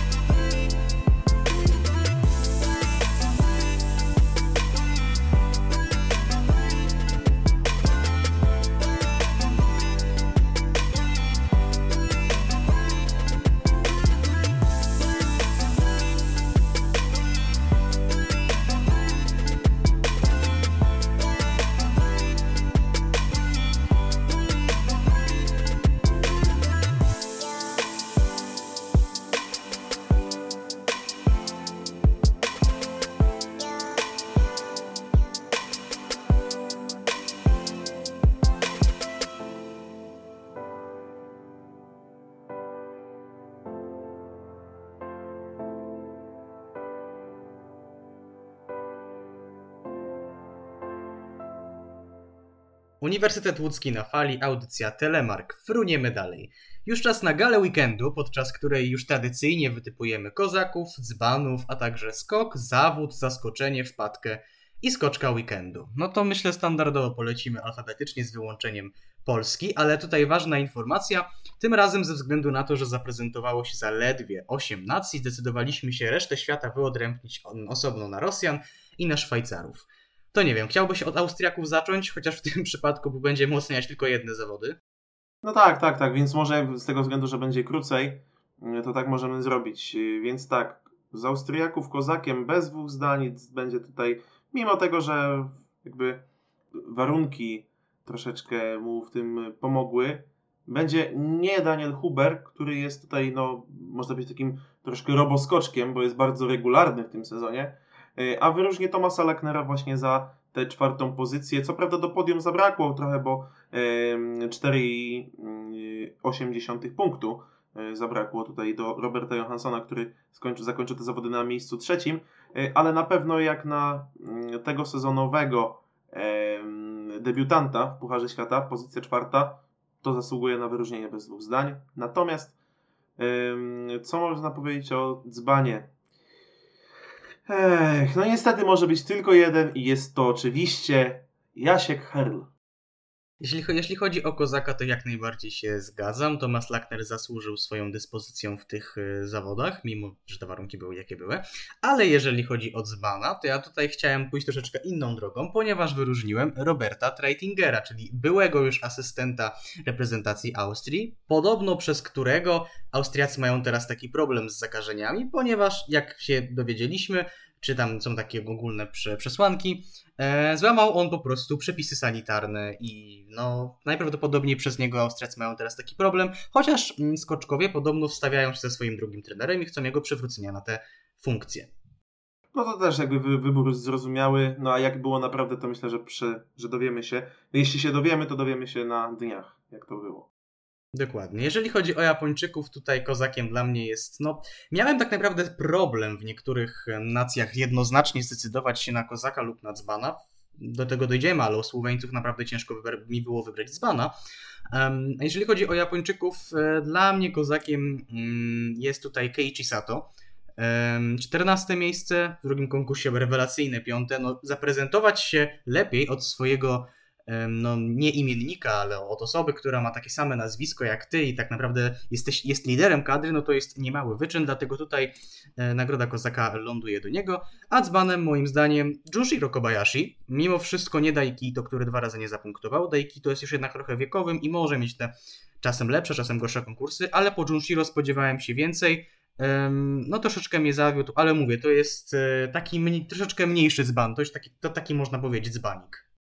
Tak, i tutaj zgadzamy się w obydwu wyborach, mm, dlatego że Keiichi Sato lepiej się zaprezentował od bardziej utytułowanego Yuki o takim samym nazwisku. Natomiast Junshiro Kobayashi myślę, że zawiódł, bo e, nawet w tym drugim konkursie, mimo że zapunktował, to myślę, że 28 miejsce to nie jest pozycja, którą tutaj może się chwalić na prawo i lewo e, starszy e, z braci Kobayashi. Także tutaj pełna zgoda co do tego, choć niestety Smutek, że Daiki to już niestety skacze coraz słabiej. Reprezentacja Niemiec należy do ciebie. Dobra. Więc tak, jeśli chodzi o Kozaka, normalnie, w normalnych warunkach wybrałbym chyba Markusa Eisenbichlera, yy, dlatego że no, skakał no, wręcz fenomenalnie, zwłaszcza w sobotę i tym drugim skoku po prostu został skrzywdzony, więc no, nie można mieć mu tego, mieć, mieć mu tego za złe, ale jednak w niedzielę, przynajmniej w tym pierwszym skoku, nieco zawiódł, e, więc dla mnie takim e, kozakiem minimalnie, minimalnie e, nie Markus, a Pius Paszkę, który w sobotnich zawodach zajął, zajął piąte miejsce po bardzo dwóch równych, dalekich skokach, a w niedzielnych zawodach wylądował na miejscu 14 i to w dużej mierze tylko i wyłącznie dlatego, że został po prostu wycięty, puszczony w skandalicznych warunkach zaledwie 113 e, metrów, ale to nie jest jego wina, więc tutaj mm, nagroda Kozaka do, do Piusa Paszkego, no żeby nie było zbyt mainstreamowo z tym Eisenbichlerem. A jeżeli chodzi o Dzbana? A jeśli chodzi o Dzbana, cóż, no niestety, biorąc pod uwagę to, te wszystkie pozycje i tak dalej, nadal nadal, nadal jest to Andreas Wellinger, który jako jedyny z Niemców nie zapunktował w obu konkursach. A spodziewamy się po nim przecież dużo, dużo więcej. Andreas Wellinger w ogóle jest jedynym z Niemców, który do tej pory jeszcze nie zapunktował, bo wszyscy mają. Tak, to też jest warte odnotowania. No, wygląda, to, wygląda to po prostu tragicznie, a przecież to jest e, mistrz olimpijski i wicemistrz e, świata, mistrz olimpijski, e, zarówno indywidualnie, jak i w drużynie. Także no, coś tutaj jest nie tak. No, ja już wyrastam tutaj na naczelnego hejtera Andrasa Wellingera, ale ja naprawdę oczekuję od tego zawodnika więcej. Ja wiem, że jest po kontuzji, ale ciężko mi po prostu jest przywyknąć do tego, że on nie kwalifikuje się do tej e, drugiej serii, ale tutaj e, teraz jesteś świadkiem, przysięgam, że w momencie, kiedy Andreas Wellinger zakwalifikuje się do 30, dostaje ode mnie, w ogóle wykluczam wszystkich innych Niemców, dostaje ode mnie kozaka weekendu. Jeżeli chodzi o Piusa Paszkego, no to również on do mnie dostaje w tym tygodniu, w ten weekend y, kozaka weekendu. Prezentował się mimo wszystko bardzo równo, został, tak jak mówisz, wycięty w drugim konkursie i z tego co zauważyłem, no jeżeli dałem, za, dałem Keiichiemu Sato w przypadku Japończyków kozaka, to tutaj też muszę dać kozaka, a to dlatego, że zajęli oni dokładnie te same pozycje, tylko że odwrotnie. Pius Paszke był w pierwszym konkursie piąty, a w drugim czternasty, a Keiichi to odwrotnie. Tak jest, tak jest. No to, to, to fakt, ciekawostka, nie zauważyłem tego. Brawo za spostrzegawczość. E, kto następny? następny? Teraz chyba na zmianę, to bym Norwegów wziął e, tutaj na siebie na pierwszy ogień. Um, Dobra. Jeżeli chodzi o Norwegów, no to kozak dla mnie może być tylko jeden. Robert Johansson, najrówniej prezentujący się zawodnik. Mimo wszystko, Granerud jest już trochę takim dla mnie mainstreamem, więc tutaj pocisnę e, Roberta Johanssona. Też ten rekord skoczni w pierwszym konkursie na pewno tę ocenę tutaj podbił. A dzbanem dla mnie jest Daniel Andretandy, który ponownie nie jest w stanie przełożyć swoich bardzo, bardzo dobrych skoków treningowych czy kwalifikacyjnych na konkurs. Ledwo 18 i 27 miejsce. Tak jest, to prawda, więc tutaj jeśli chodzi o Kozaka, to jednak skłaniam się w stronę Halvora Egnera Graneruda z prostego względu. Praktycznie cały ten weekend należał do niego. Treningi, kwalifikacje, poza, poza tymi niedzielnymi, ale bardzo wysoko we wszystkich. Zawsze był w ścisłej czołówce i to nie w tak ścisłej, że przy czołowej dziesiątce, tylko praktycznie zawsze w czołowej trójce. Zwycięstwo w obu konkursach, y, więc y, no i to odebranie y, żółtej koszulki lidera Markusowi Eisenbichlerowi i przeskoczenie go w klasyfikacji generalnej aż o 67 punktów. Myślę, że mało kto spodziewał się tego przed tym weekendem, chociaż tak naprawdę e, przed zawodami w Niżnym Tagile powinniśmy spodziewać się nawet najbardziej niespodziewanego i myślę, że jest to nauczka dla wielu, którzy są po tym weekendzie w Tagile jakkolwiek zaskoczeni. E, natomiast jeśli chodzi o Dzbana mm, w tych zawodach, no to jest na przykład ciężko wybrać e, takiego tak jednoznacznie mm, tego, tego Dzbana z prostych względów. Norwegowie zaprezentowali się naprawdę, naprawdę bardzo dobrze. W obu konkursach wszyscy punktowali. Y, więc yy, faktycznie chyba. Nie. Anders, Anders Hare w pierwszym konkursie 40. A, Anders Hare, faktycznie, nie zauważyłem go, zgadza się. Yy, ale, ale raczej jego tutaj nie wskazywał, bo po nim mało kto czegokolwiek się tutaj spodziewał. Normalnie y, po pierwszych zawodach y, już myślałem, tutaj mam y, tego, mam dzbana weekendu Olimpik 26, ale w drugim konkursie wysoko, bo na trzecim miejscu, także też Daniel Andretande, który no, myślę, że powinien się wziąć do roboty, bo jeśli będzie tak nadal nierówno się prezentował, to może stracić mm, miejsce w składzie na Mistrzostwa Świata w lotach. A przypomnijmy, że on jest obrońcą tytułu. Tutaj chciałem jeszcze też um, prześmiewczo na początku wstawić jako dzbana Johanna Andre Forfanga za to, że nie wygrał zawodów, ale stwierdziłem, że troszeczkę pójdę poważniejszą, poważniejszą ścieżką.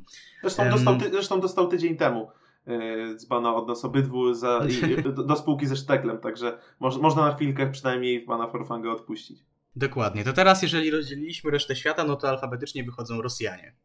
I twoja kolej. Dobra. Jeśli chodzi o Rosjan, normalnie powiedziałbym, że Jewgeni Klimow, który zajął no, rewelacyjne siódme miejsce w pierwszym konkursie, ale z kolei w drugim konkursie e, Klimow zawiódł, gdyż Rosjan, którzy zakwalifikowali się do drugiej serii, okazał się najsłabszy. Oczywiście został wycięty, bo 94,5 e, metra no to, to nie jest e, jakiś błąd samego zawodnika, tylko ewidentnie tutaj warunki odegrały, odegrały kluczową rolę, więc dla mnie takim kozakiem największym wśród Rosjan w, w tym podczas tego weekendu był taki, który do tej pory pozostawał troszkę z tyłu, gdzieś tam na uboczu, czyli Michał Nazarow. W pierwszym konkursie 21 mm, miejsce, w drugim 16, więc tak powiedzmy bardzo równo skakał i solidnie i na pewno to wyróżnienie nie będzie tutaj dla niego na wyrost.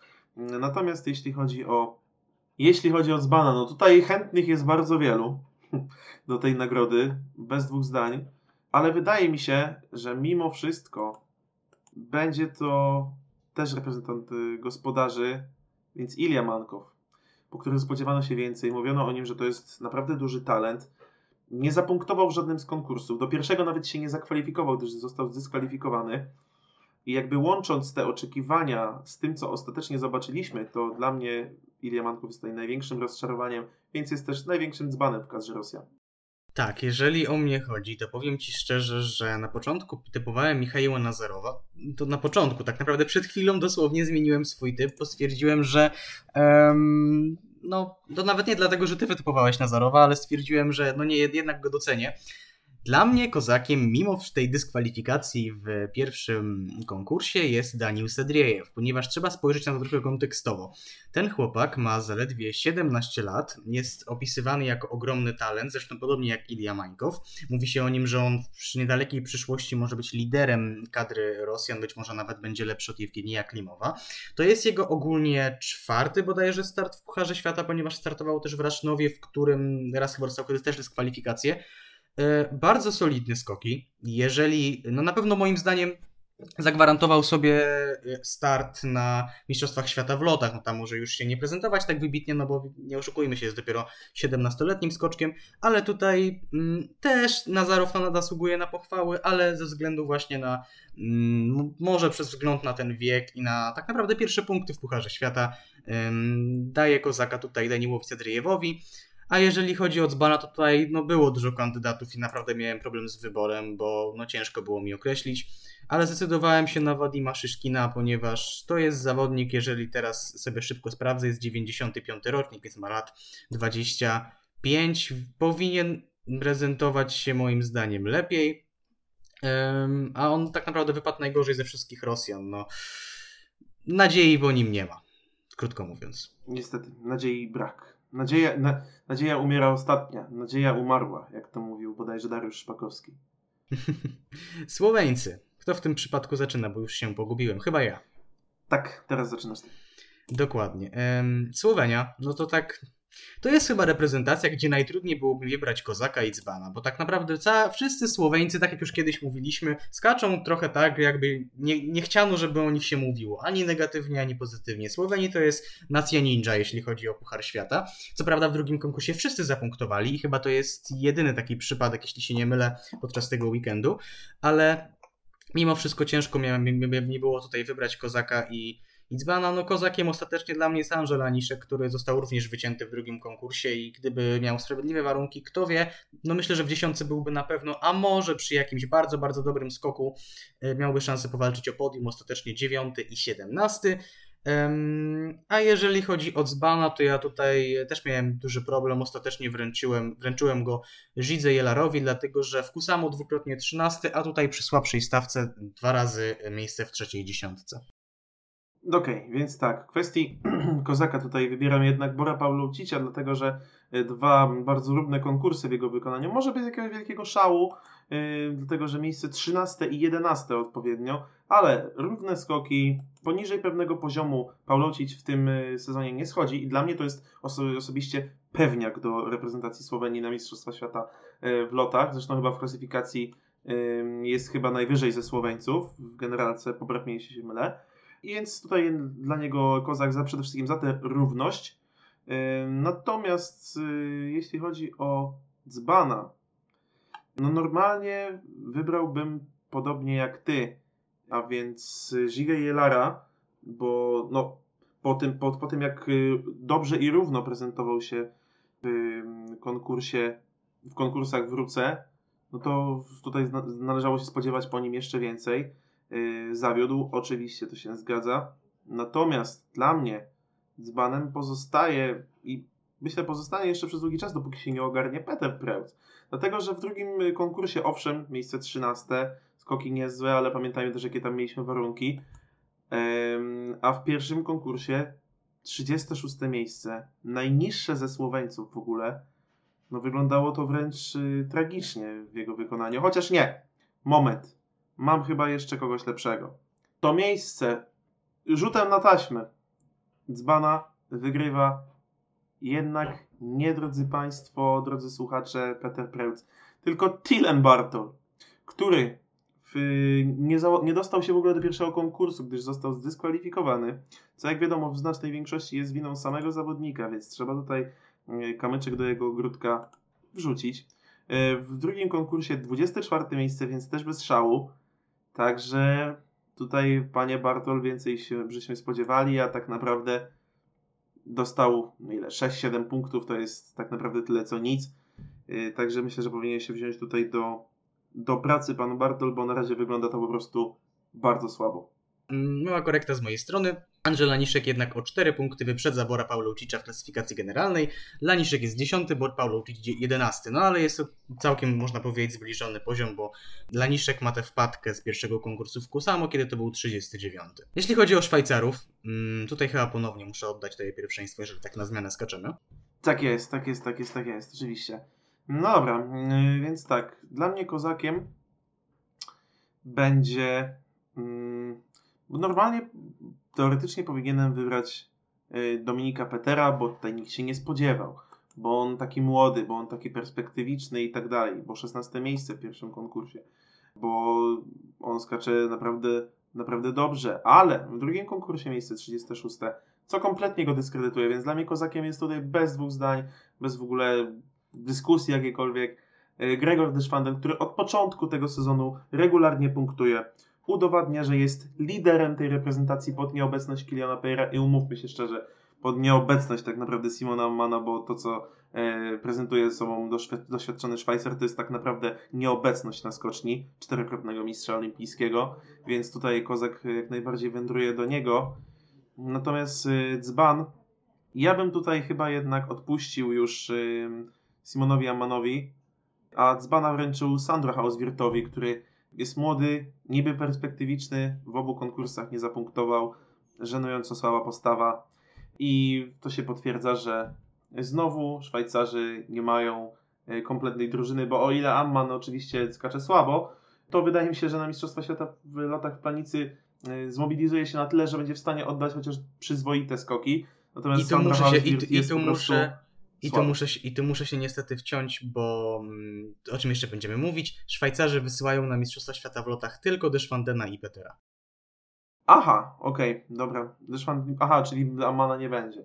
No cóż, takie to szkoda trochę, bo wydawało mi się, że do e, konkursu drużynowego chociaż wystawiam zespół, ale no niestety widać, e, że forma Mana jak i Hauswirta jest tutaj no, pozostawiająca wiele do życzenia, łagodnie rzecz ujmując, chociaż y, w pierwszym konkursie Ammanowi wiele nie zabrakło do zakwalifikowania się, był przyzwoity skok 119,5, ale jednak to lądowanie, myślę, że gdyby przy tym skoku oddał y, lepsze, lepsze lądowanie po prostu, to być może by się do drugiej serii dostała tak, no cóż, można tylko gdybać, ale dzban do Sandra Hauswirta z miejsca.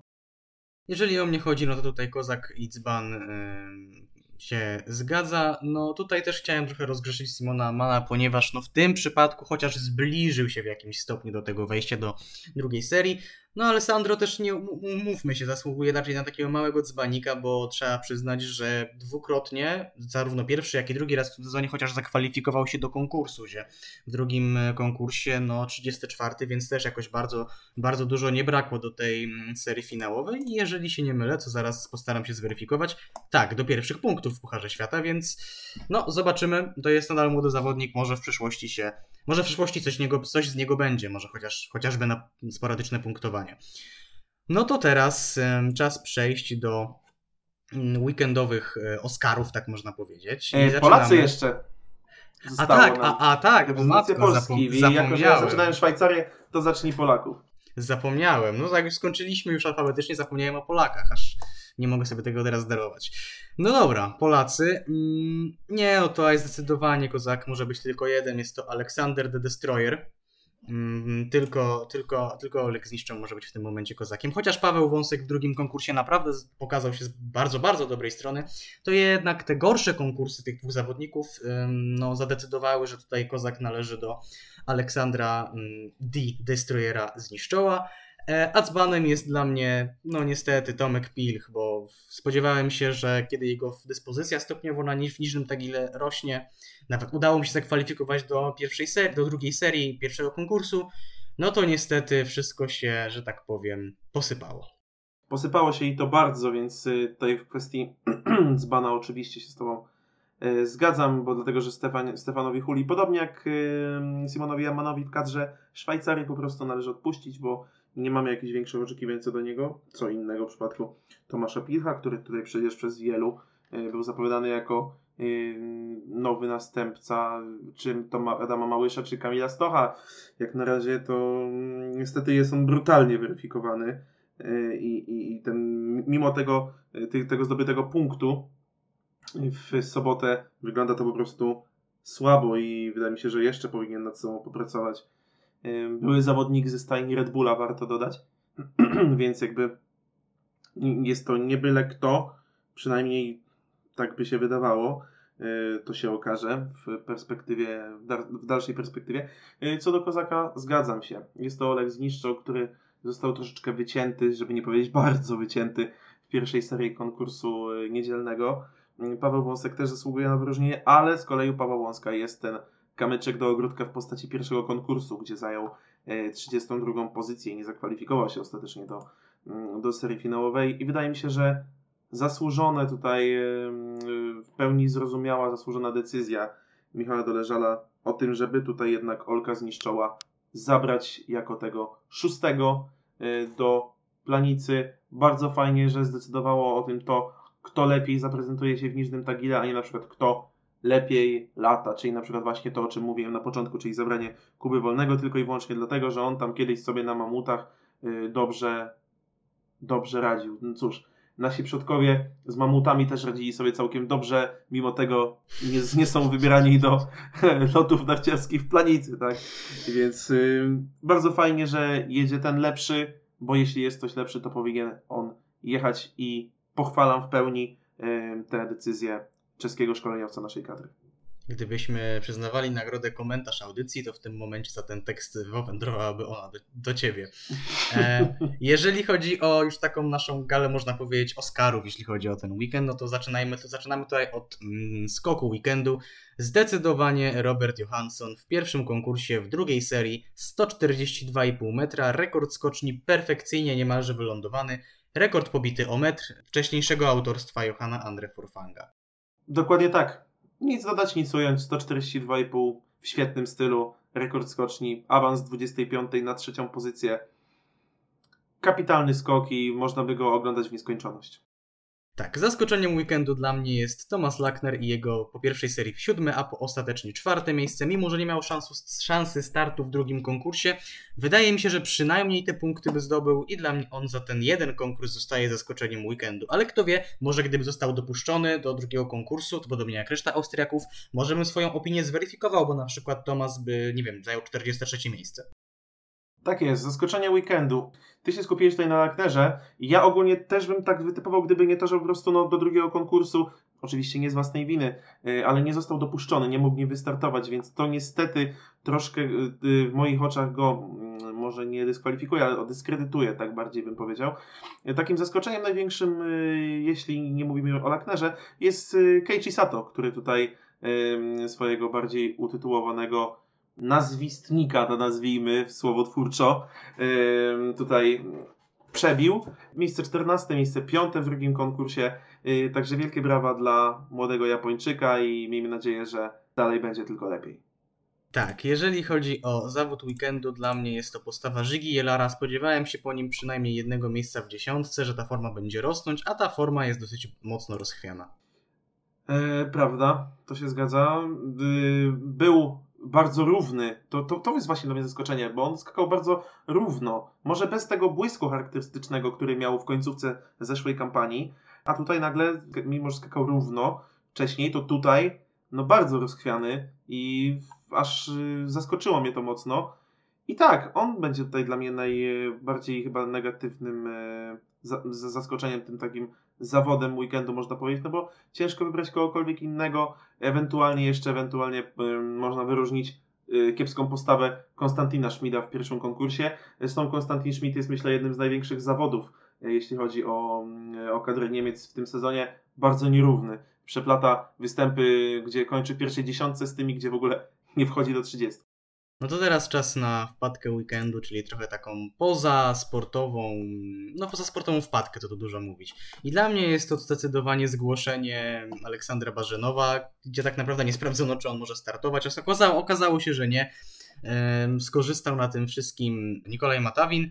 No dla mnie to jest po prostu idealny pokaz tego, jak te reprezentacje spoza top 6 potrafią być po prostu no, nieogarnięte w organizacji konkursów u siebie. Zgadza się. Tutaj wpadka weekendu ja troszeczkę zmienię y, na potrzeby tego, tej jednej sytuacji, zmienię nazwę na skandal weekendu. No i to jest sytuacja mm, z tym, co wydarzyło się y, w między sobotnim a niedzielnym konkursem, gdzie y, w pierwszym konkursie normalnie startowali Austriacy, w drugim gdzieś tam wygryto koronę i jeden wielki chaos, jedno wielkie zamieszanie. Ostatecznie żadnego z Austriaków nie dopuszczono nawet do niedzielnych kwalifikacji, także no niestety i, mam, i wydaje mi się, że choć nikt z nas tego nie chce, to takie rzeczy będą się w tym sezonie zdarzały.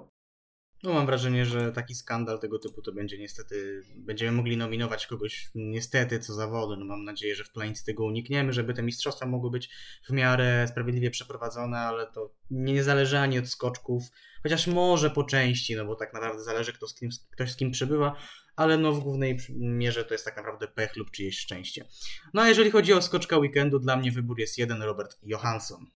U mnie to samo, tylko że też Norweg, ale Halvor Granerud za równą, stabilną formę, dalekie skoki. Od piątku w zasadzie już tutaj dominował na skoczni.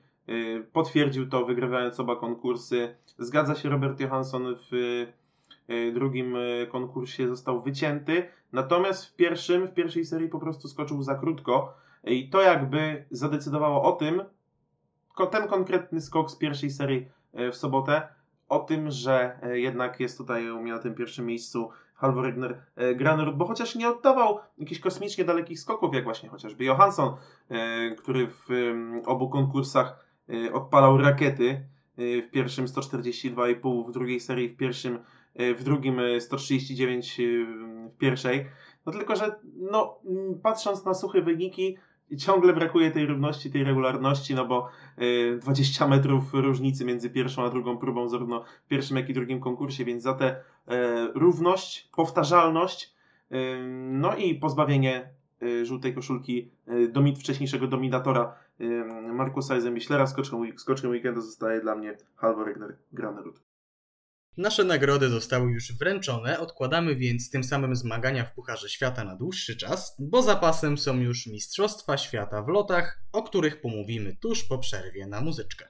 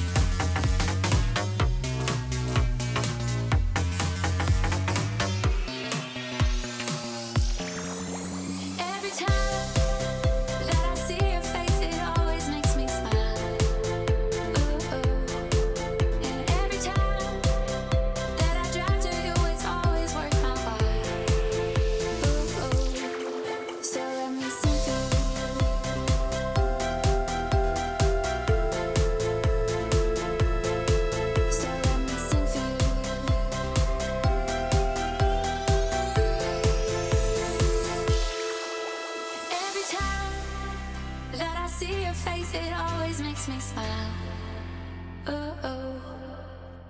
Kolejny raz powracamy do Waszych głośników, by tym razem powiedzieć słówko lub dwa o pierwszej głównej imprezie w tym sezonie, czyli o Mistrzostwach Świata w lotach, które odbędą się już w ten weekend w Planicy.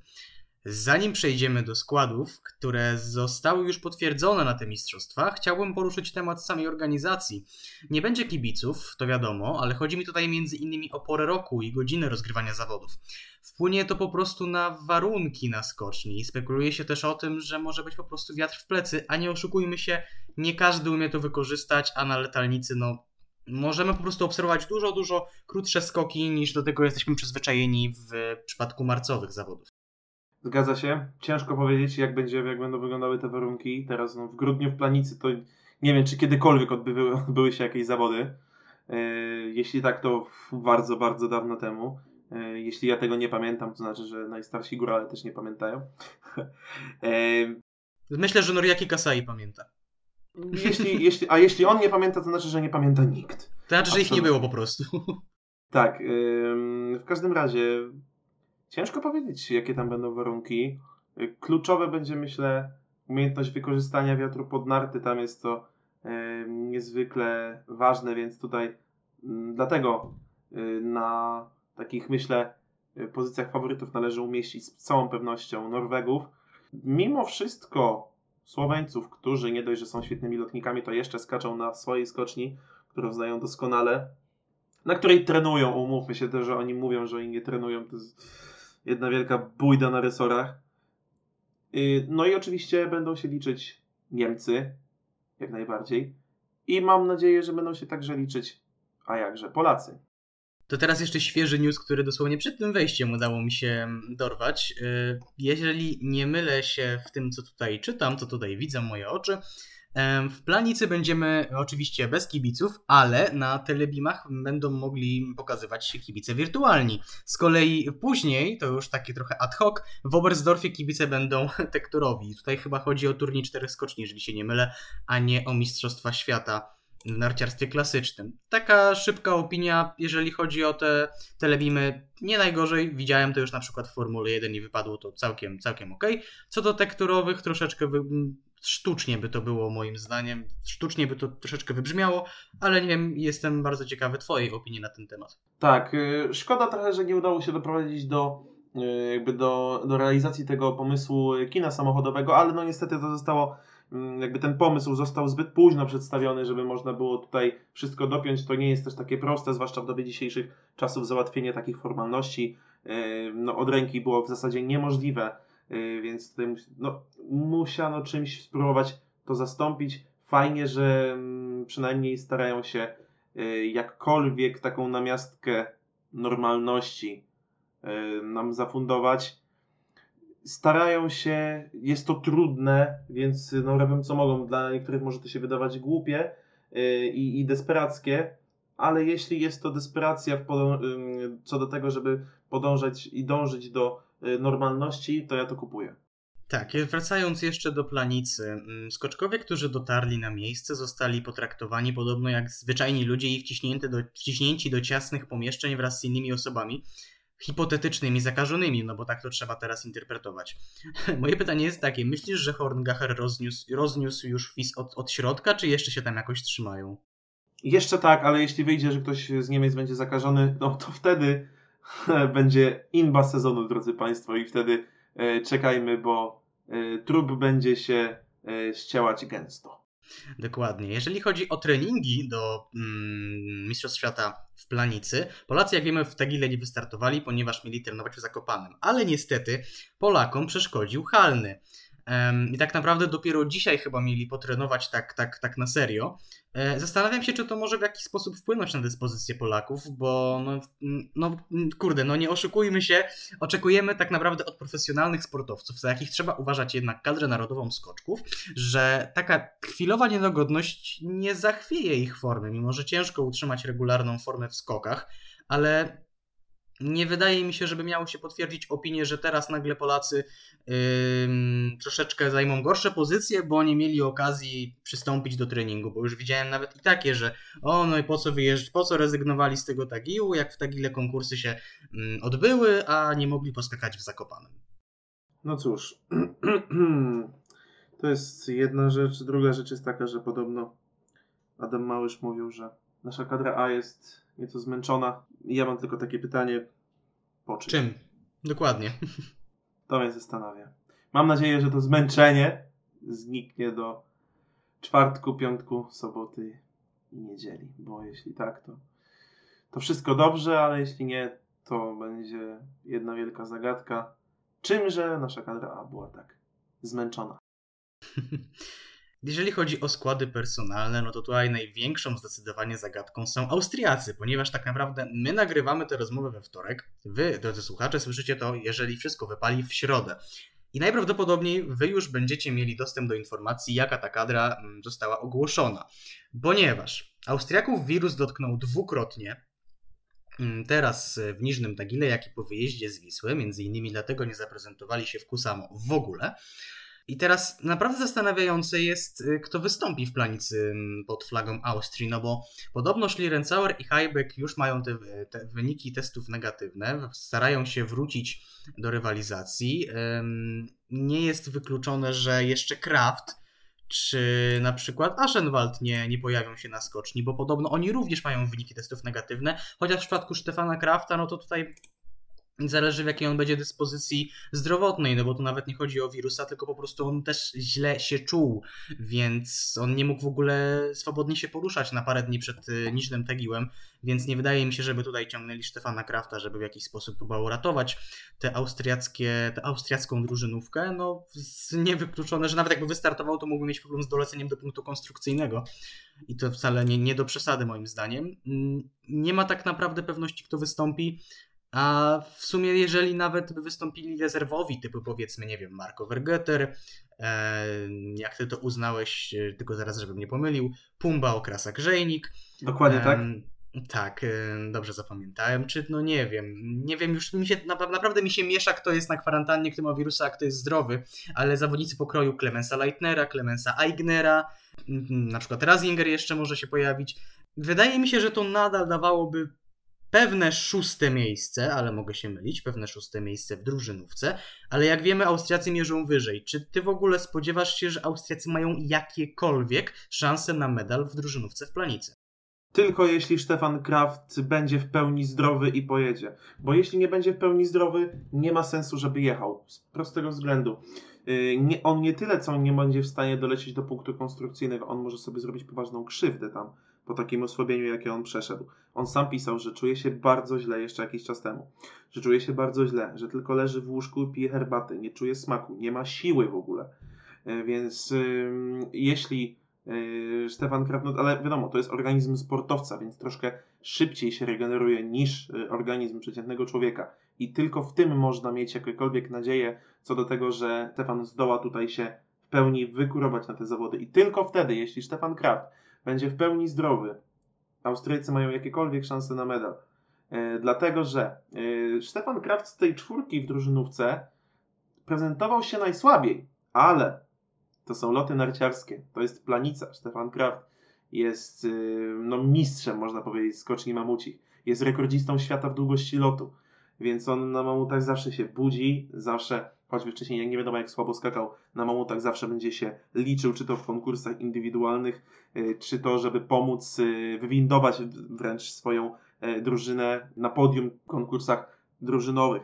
Ktokolwiek by go nie zastąpił, czy można dywagować, czy to byłby Jan Herl, czy to byłby Markus Schiffner, Clemens Eigner, Clemens Leitner, Timon Pascal Kachofer, którym wspomniałeś tutaj, nazywając go zresztą bardzo słusznie Pumbą Krasogrzejnikiem czy to byłby Manuel Fettner, nieważne, ktokolwiek by to z nich był, to jest poziom, jak nie kilka poziomów e, niżej od Stefana Krafta i ktokolwiek by to nie był, moim zdaniem Austriacy są wtedy spaleni w walce o medal, zwłaszcza jeśli w najsilniejszych ekipach wystartują pozostałe reprezentacje. Chociaż co do tego też pewni być nie możemy.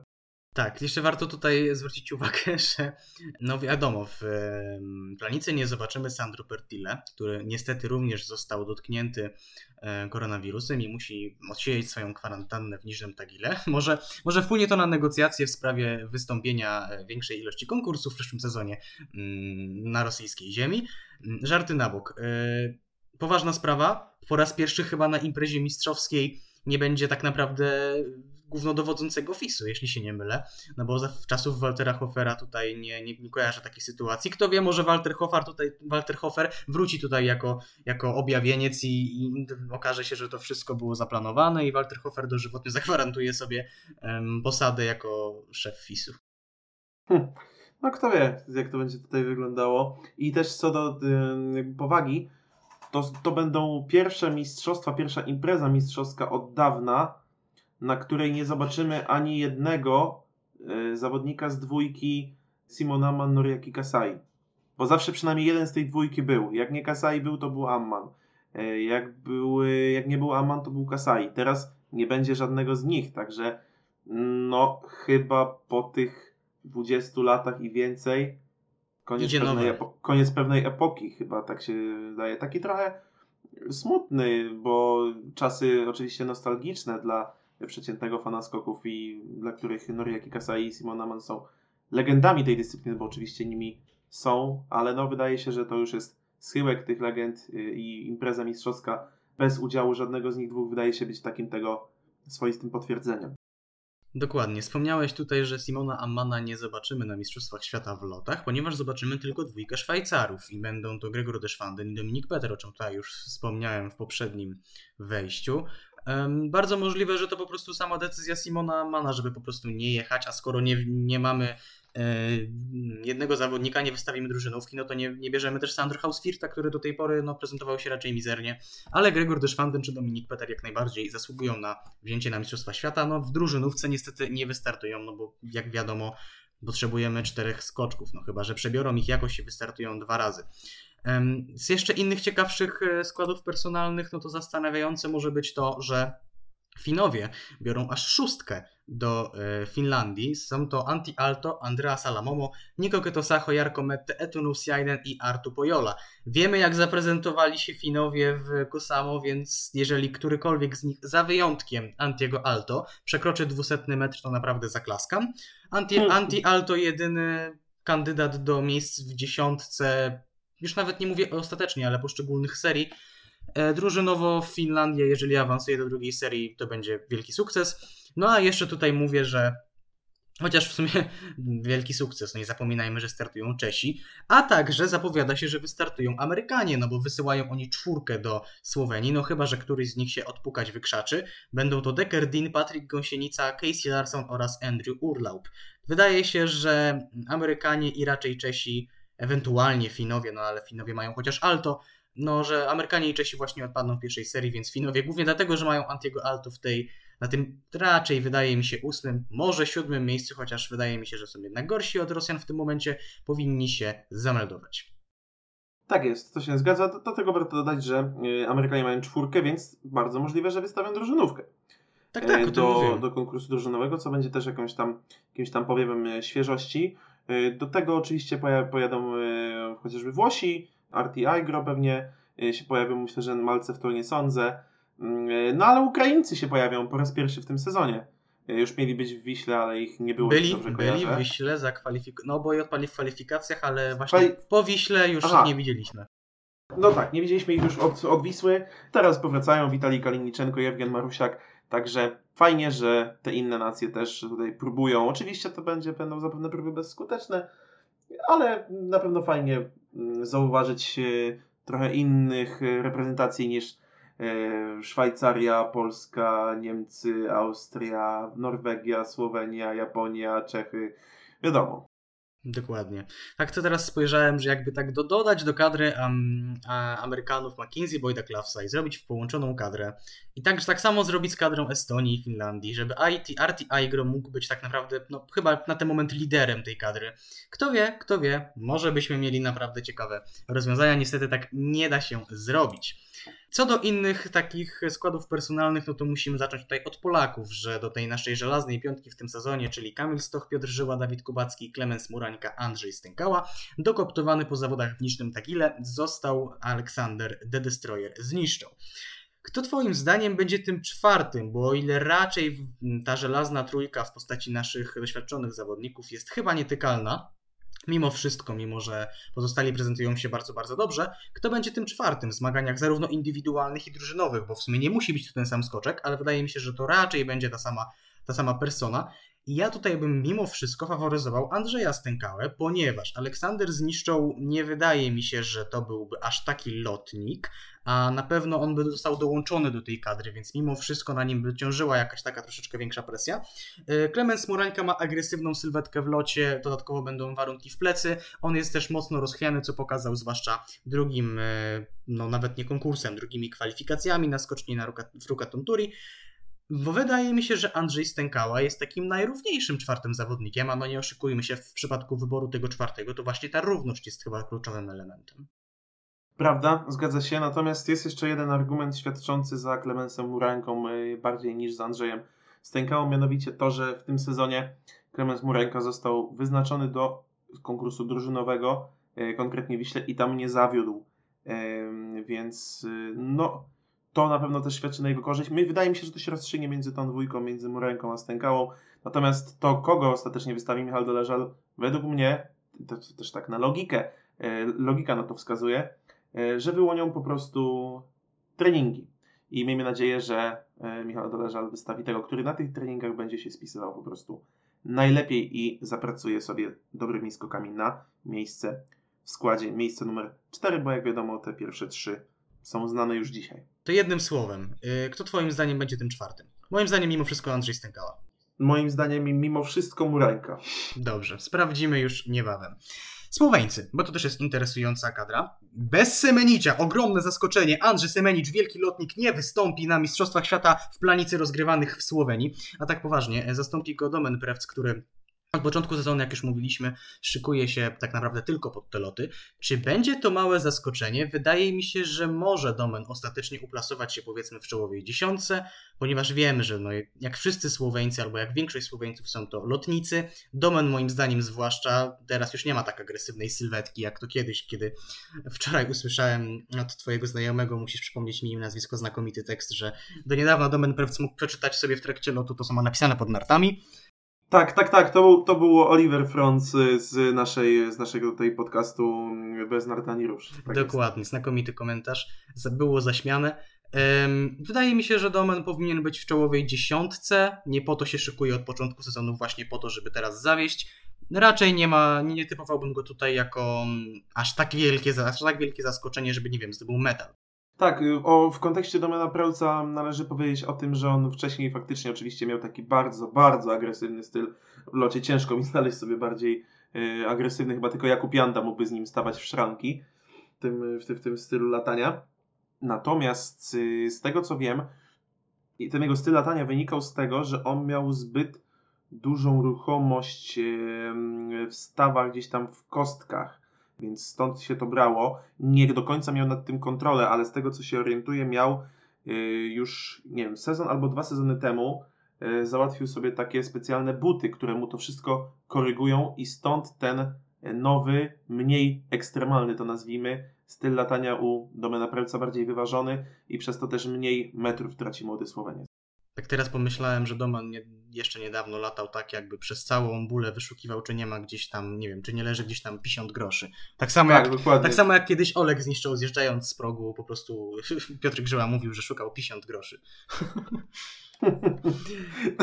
tak, Inne kadry są raczej bez zaskoczenia. No dobra, musicie coś powiedzieć. Nie, nie, mówię, że to można tak właśnie yy, zabawnie, zabawnie podsumować, ale, ale cieszy, że Domen Press przestał już tak agresywnie latać, bo za każdym razem no, dosłownie serce drżało, kiedy on wychodził z progu. Dokładnie. Chyba nawet raz się przewrócił, co to tam zaszutowało na jego sezonie, ale mniejsza.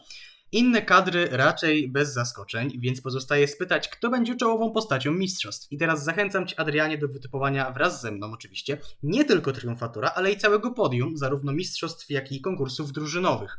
Jestem przekonany, że te typy będą się różnić od tych sprzed Wisły, no bo wtedy typowaliśmy tak naprawdę totalnie na ślepo, a teraz jakieś poszlaki możemy mieć. Także pytam Ciebie w tym momencie, jakie typujesz podium na konkurs indywidualny? Znaczy na mistrzostwa indywidualne, tak czyli, wszystkie, czyli na wszystkie cztery serie, zakładając, że wszystkie się odbędą, tak? No po wszystkich seriach, czy to będą cztery, czy trzy, czy ile, po wszystkich seriach, jakie będzie top 3. Jasne, okej, okay. więc yy, no dobra, jak szaleć, to szaleć. pobawmy się trochę w Nostradamusów, czyli tak naprawdę w, rzuci, rzućmy tutaj zaklęcie nic nie, nic nie wiedzenia. Okej, okay, więc moje podium to jest tak. Pójdę od trzeciego, żeby tutaj były emocje, tak? Miejsce trzecie Robert Johansson. E, świetny lotnik, do tego forma idzie w górę z każdym kolejnym e, dniem, z każdym kolejnym weekendem, więc e, tak jakby jest to zrozumiałe. Na miejscu drugim Markus Eisenbichler. Fantastyczny sezon póki co. I według mnie miejsce pierwsze to jest bardziej życzeniowe, ale też jakby pewne przesłanki ku temu widzieliśmy bardziej w zeszłym sezonie, ale wiadomo, że do tej imprezy się przygotowywał Kamil Stoch. Trzecie miejsce się u nas zgadza. Robert Johansson też typuje go, że mm, może tutaj skoczyć na podium. Raczej nie na zwycięstwo, chociaż nigdy nic nie wiadomo. U mnie jest na miejscu trzecim. Ja dałem Kamila Stocha na miejscu drugim. Oczywiście życzyłbym sobie, żeby on wygrał te mistrzostwa, ale mimo wszystko staram się to jakoś tak realnie patrzeć na dyspozycję zarówno Polaków, jak i pozostałych reprezentantów. A u mnie mistrzem świata, zważywszy na warunki, które raczej będą w plecy, ale mm, no biorąc też pod uwagę, jak bardzo nienorweskim zawodnikiem jest Alvor Egner Granerud, dla mnie mimo wszystko on y, zostanie po tych czterech seriach mistrzem świata, też z prostego powodu. To muszą być cztery równe, cztery czy tam trzy. Wszystkie skoki muszą być dosyć równe. Nie wydaje mi się, żeby Markus Eisenbichler w którymś momencie nie popełnił błędu, zwłaszcza, że na nim będzie ciążyć spora presja mimo wszystko, bo on bardzo, bardzo długo nie wygrywał tych konkursów i no nie, po prostu Wydaje mi się, że będzie to Halvor Egner Granerud, a Eisenbichler może którymś skokiem zwyczajnie zaprzepaścić sobie szansę nawet na jakikolwiek medal. No też na pewno liczyć się będą zawodnicy pokroju Dawida Kubackiego, Piotra Żyły, Rzeczonego tutaj Eisenbichlera, mimo wszystko, że to raczej chyba, raczej nie jest lotnik, wydaje mi się, że Yuki to może gdzieś tam się w dziesiątce zakręcić, może któryś Słoweniec, ale moja trójka jest y, taka, a nie inna. Jeżeli chodzi o konkurs drużynowy, teraz ja pozwolę sobie rozpocząć na miejscu trzecim Niemcy. Wydaje mi się, że u nich zawodnik numer 4 jest raczej mniej stabilny slash gorszy, interpretuj to jak chcesz, niż czwarty zawodnik takiej Polski, która u mnie jest na miejscu drugim, ponieważ my tak naprawdę, jeżeli wszyscy skoczą na maks swoich możliwości, to spodziewam się, że zarówno Piotr Żyła, jak i Dawid Kubacki, jak i Kamil Stoch, wszyscy powinni lądować w okolicach punktu HS. Mówiło się, że Polacy to nie jest naród lotników.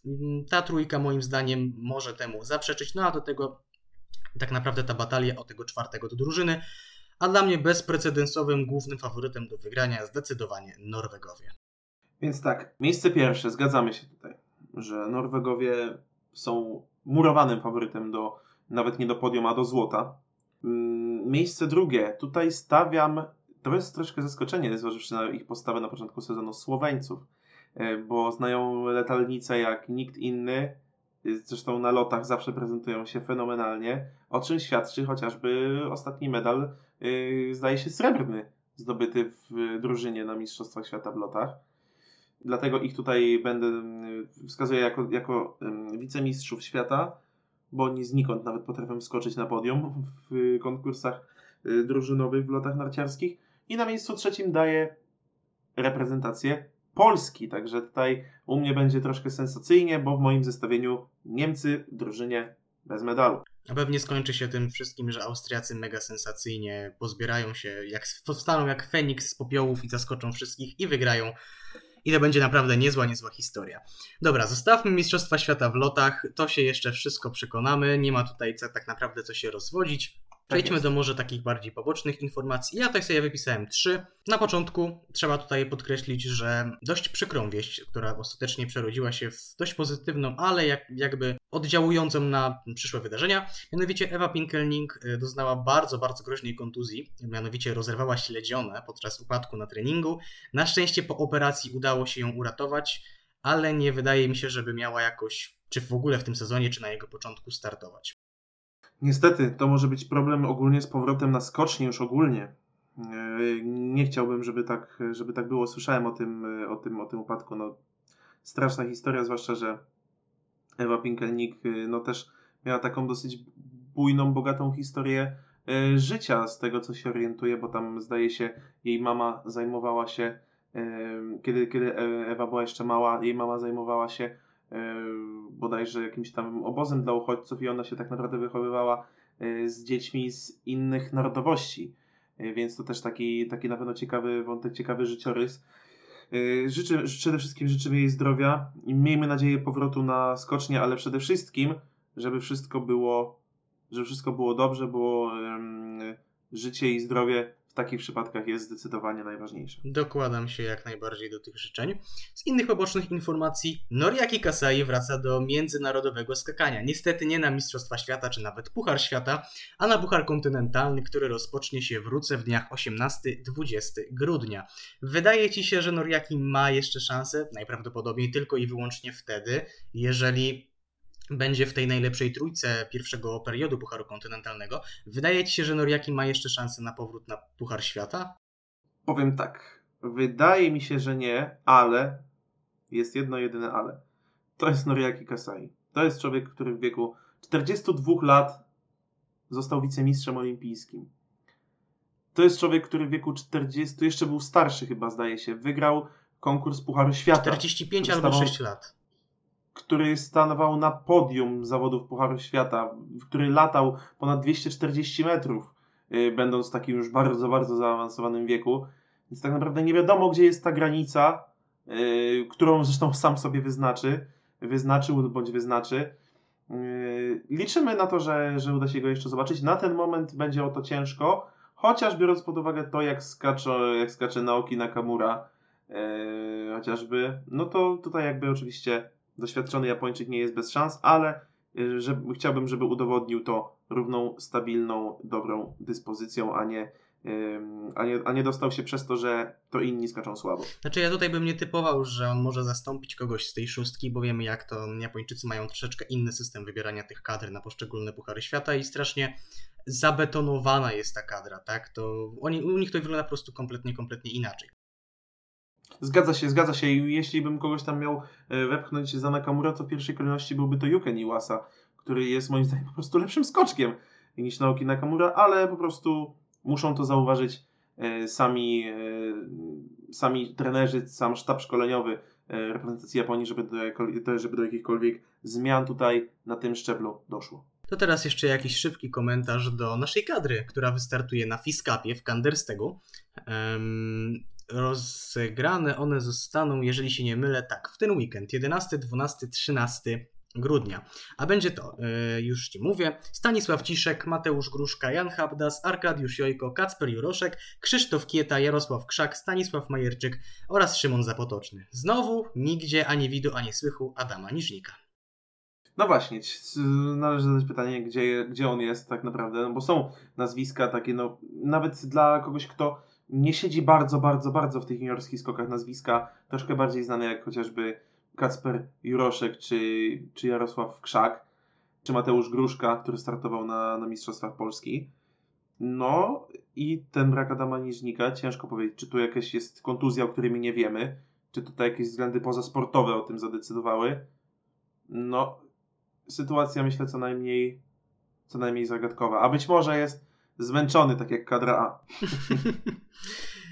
Mityczne pytanie. Czym jest zmęczona kadra A? Mam nadzieję, że dowiemy się już naprawdę na dniach, no bo spędza to sens powiek pewnie nie tylko nam. Miejmy nadzieję, że za tydzień będziemy mogli przeprowadzić audycję w dobrych humorach, bo i Polacy dostarczą nam pozytywnych emocji. To byłoby na tyle w dzisiejszym telemarku. Wypada nam w tym momencie tylko czekać na naprawdę dalekie skoki i modlić się, żeby były takie, a i warunki przede wszystkim pomogły, bo Chyba tego najbardziej potrzebują kibice polskich skoków. Nawet nie tylko polskich, Oczywiście, ogólnie. Tak. Sprawiedliwych tak. I, I, i, I módlmy się też o to, żeby było spokojnie, żeby nie było żadnych groźnych sytuacji, bez upadków, tylko żeby to było jedno wielkie święto skoków narciarskich i dostarczyło nam troszkę normalności w tych jakże nienormalnych czasach. Mam nadzieję, że będę mógł sobie podśpiewywać pod nosem wiele razy planica, planica i tak dalej. Żegnają się z Wami Damian Markowicz i Adrian Kozioł. Słyszymy się już w przyszłym tygodniu, tuż po mistrzostwach.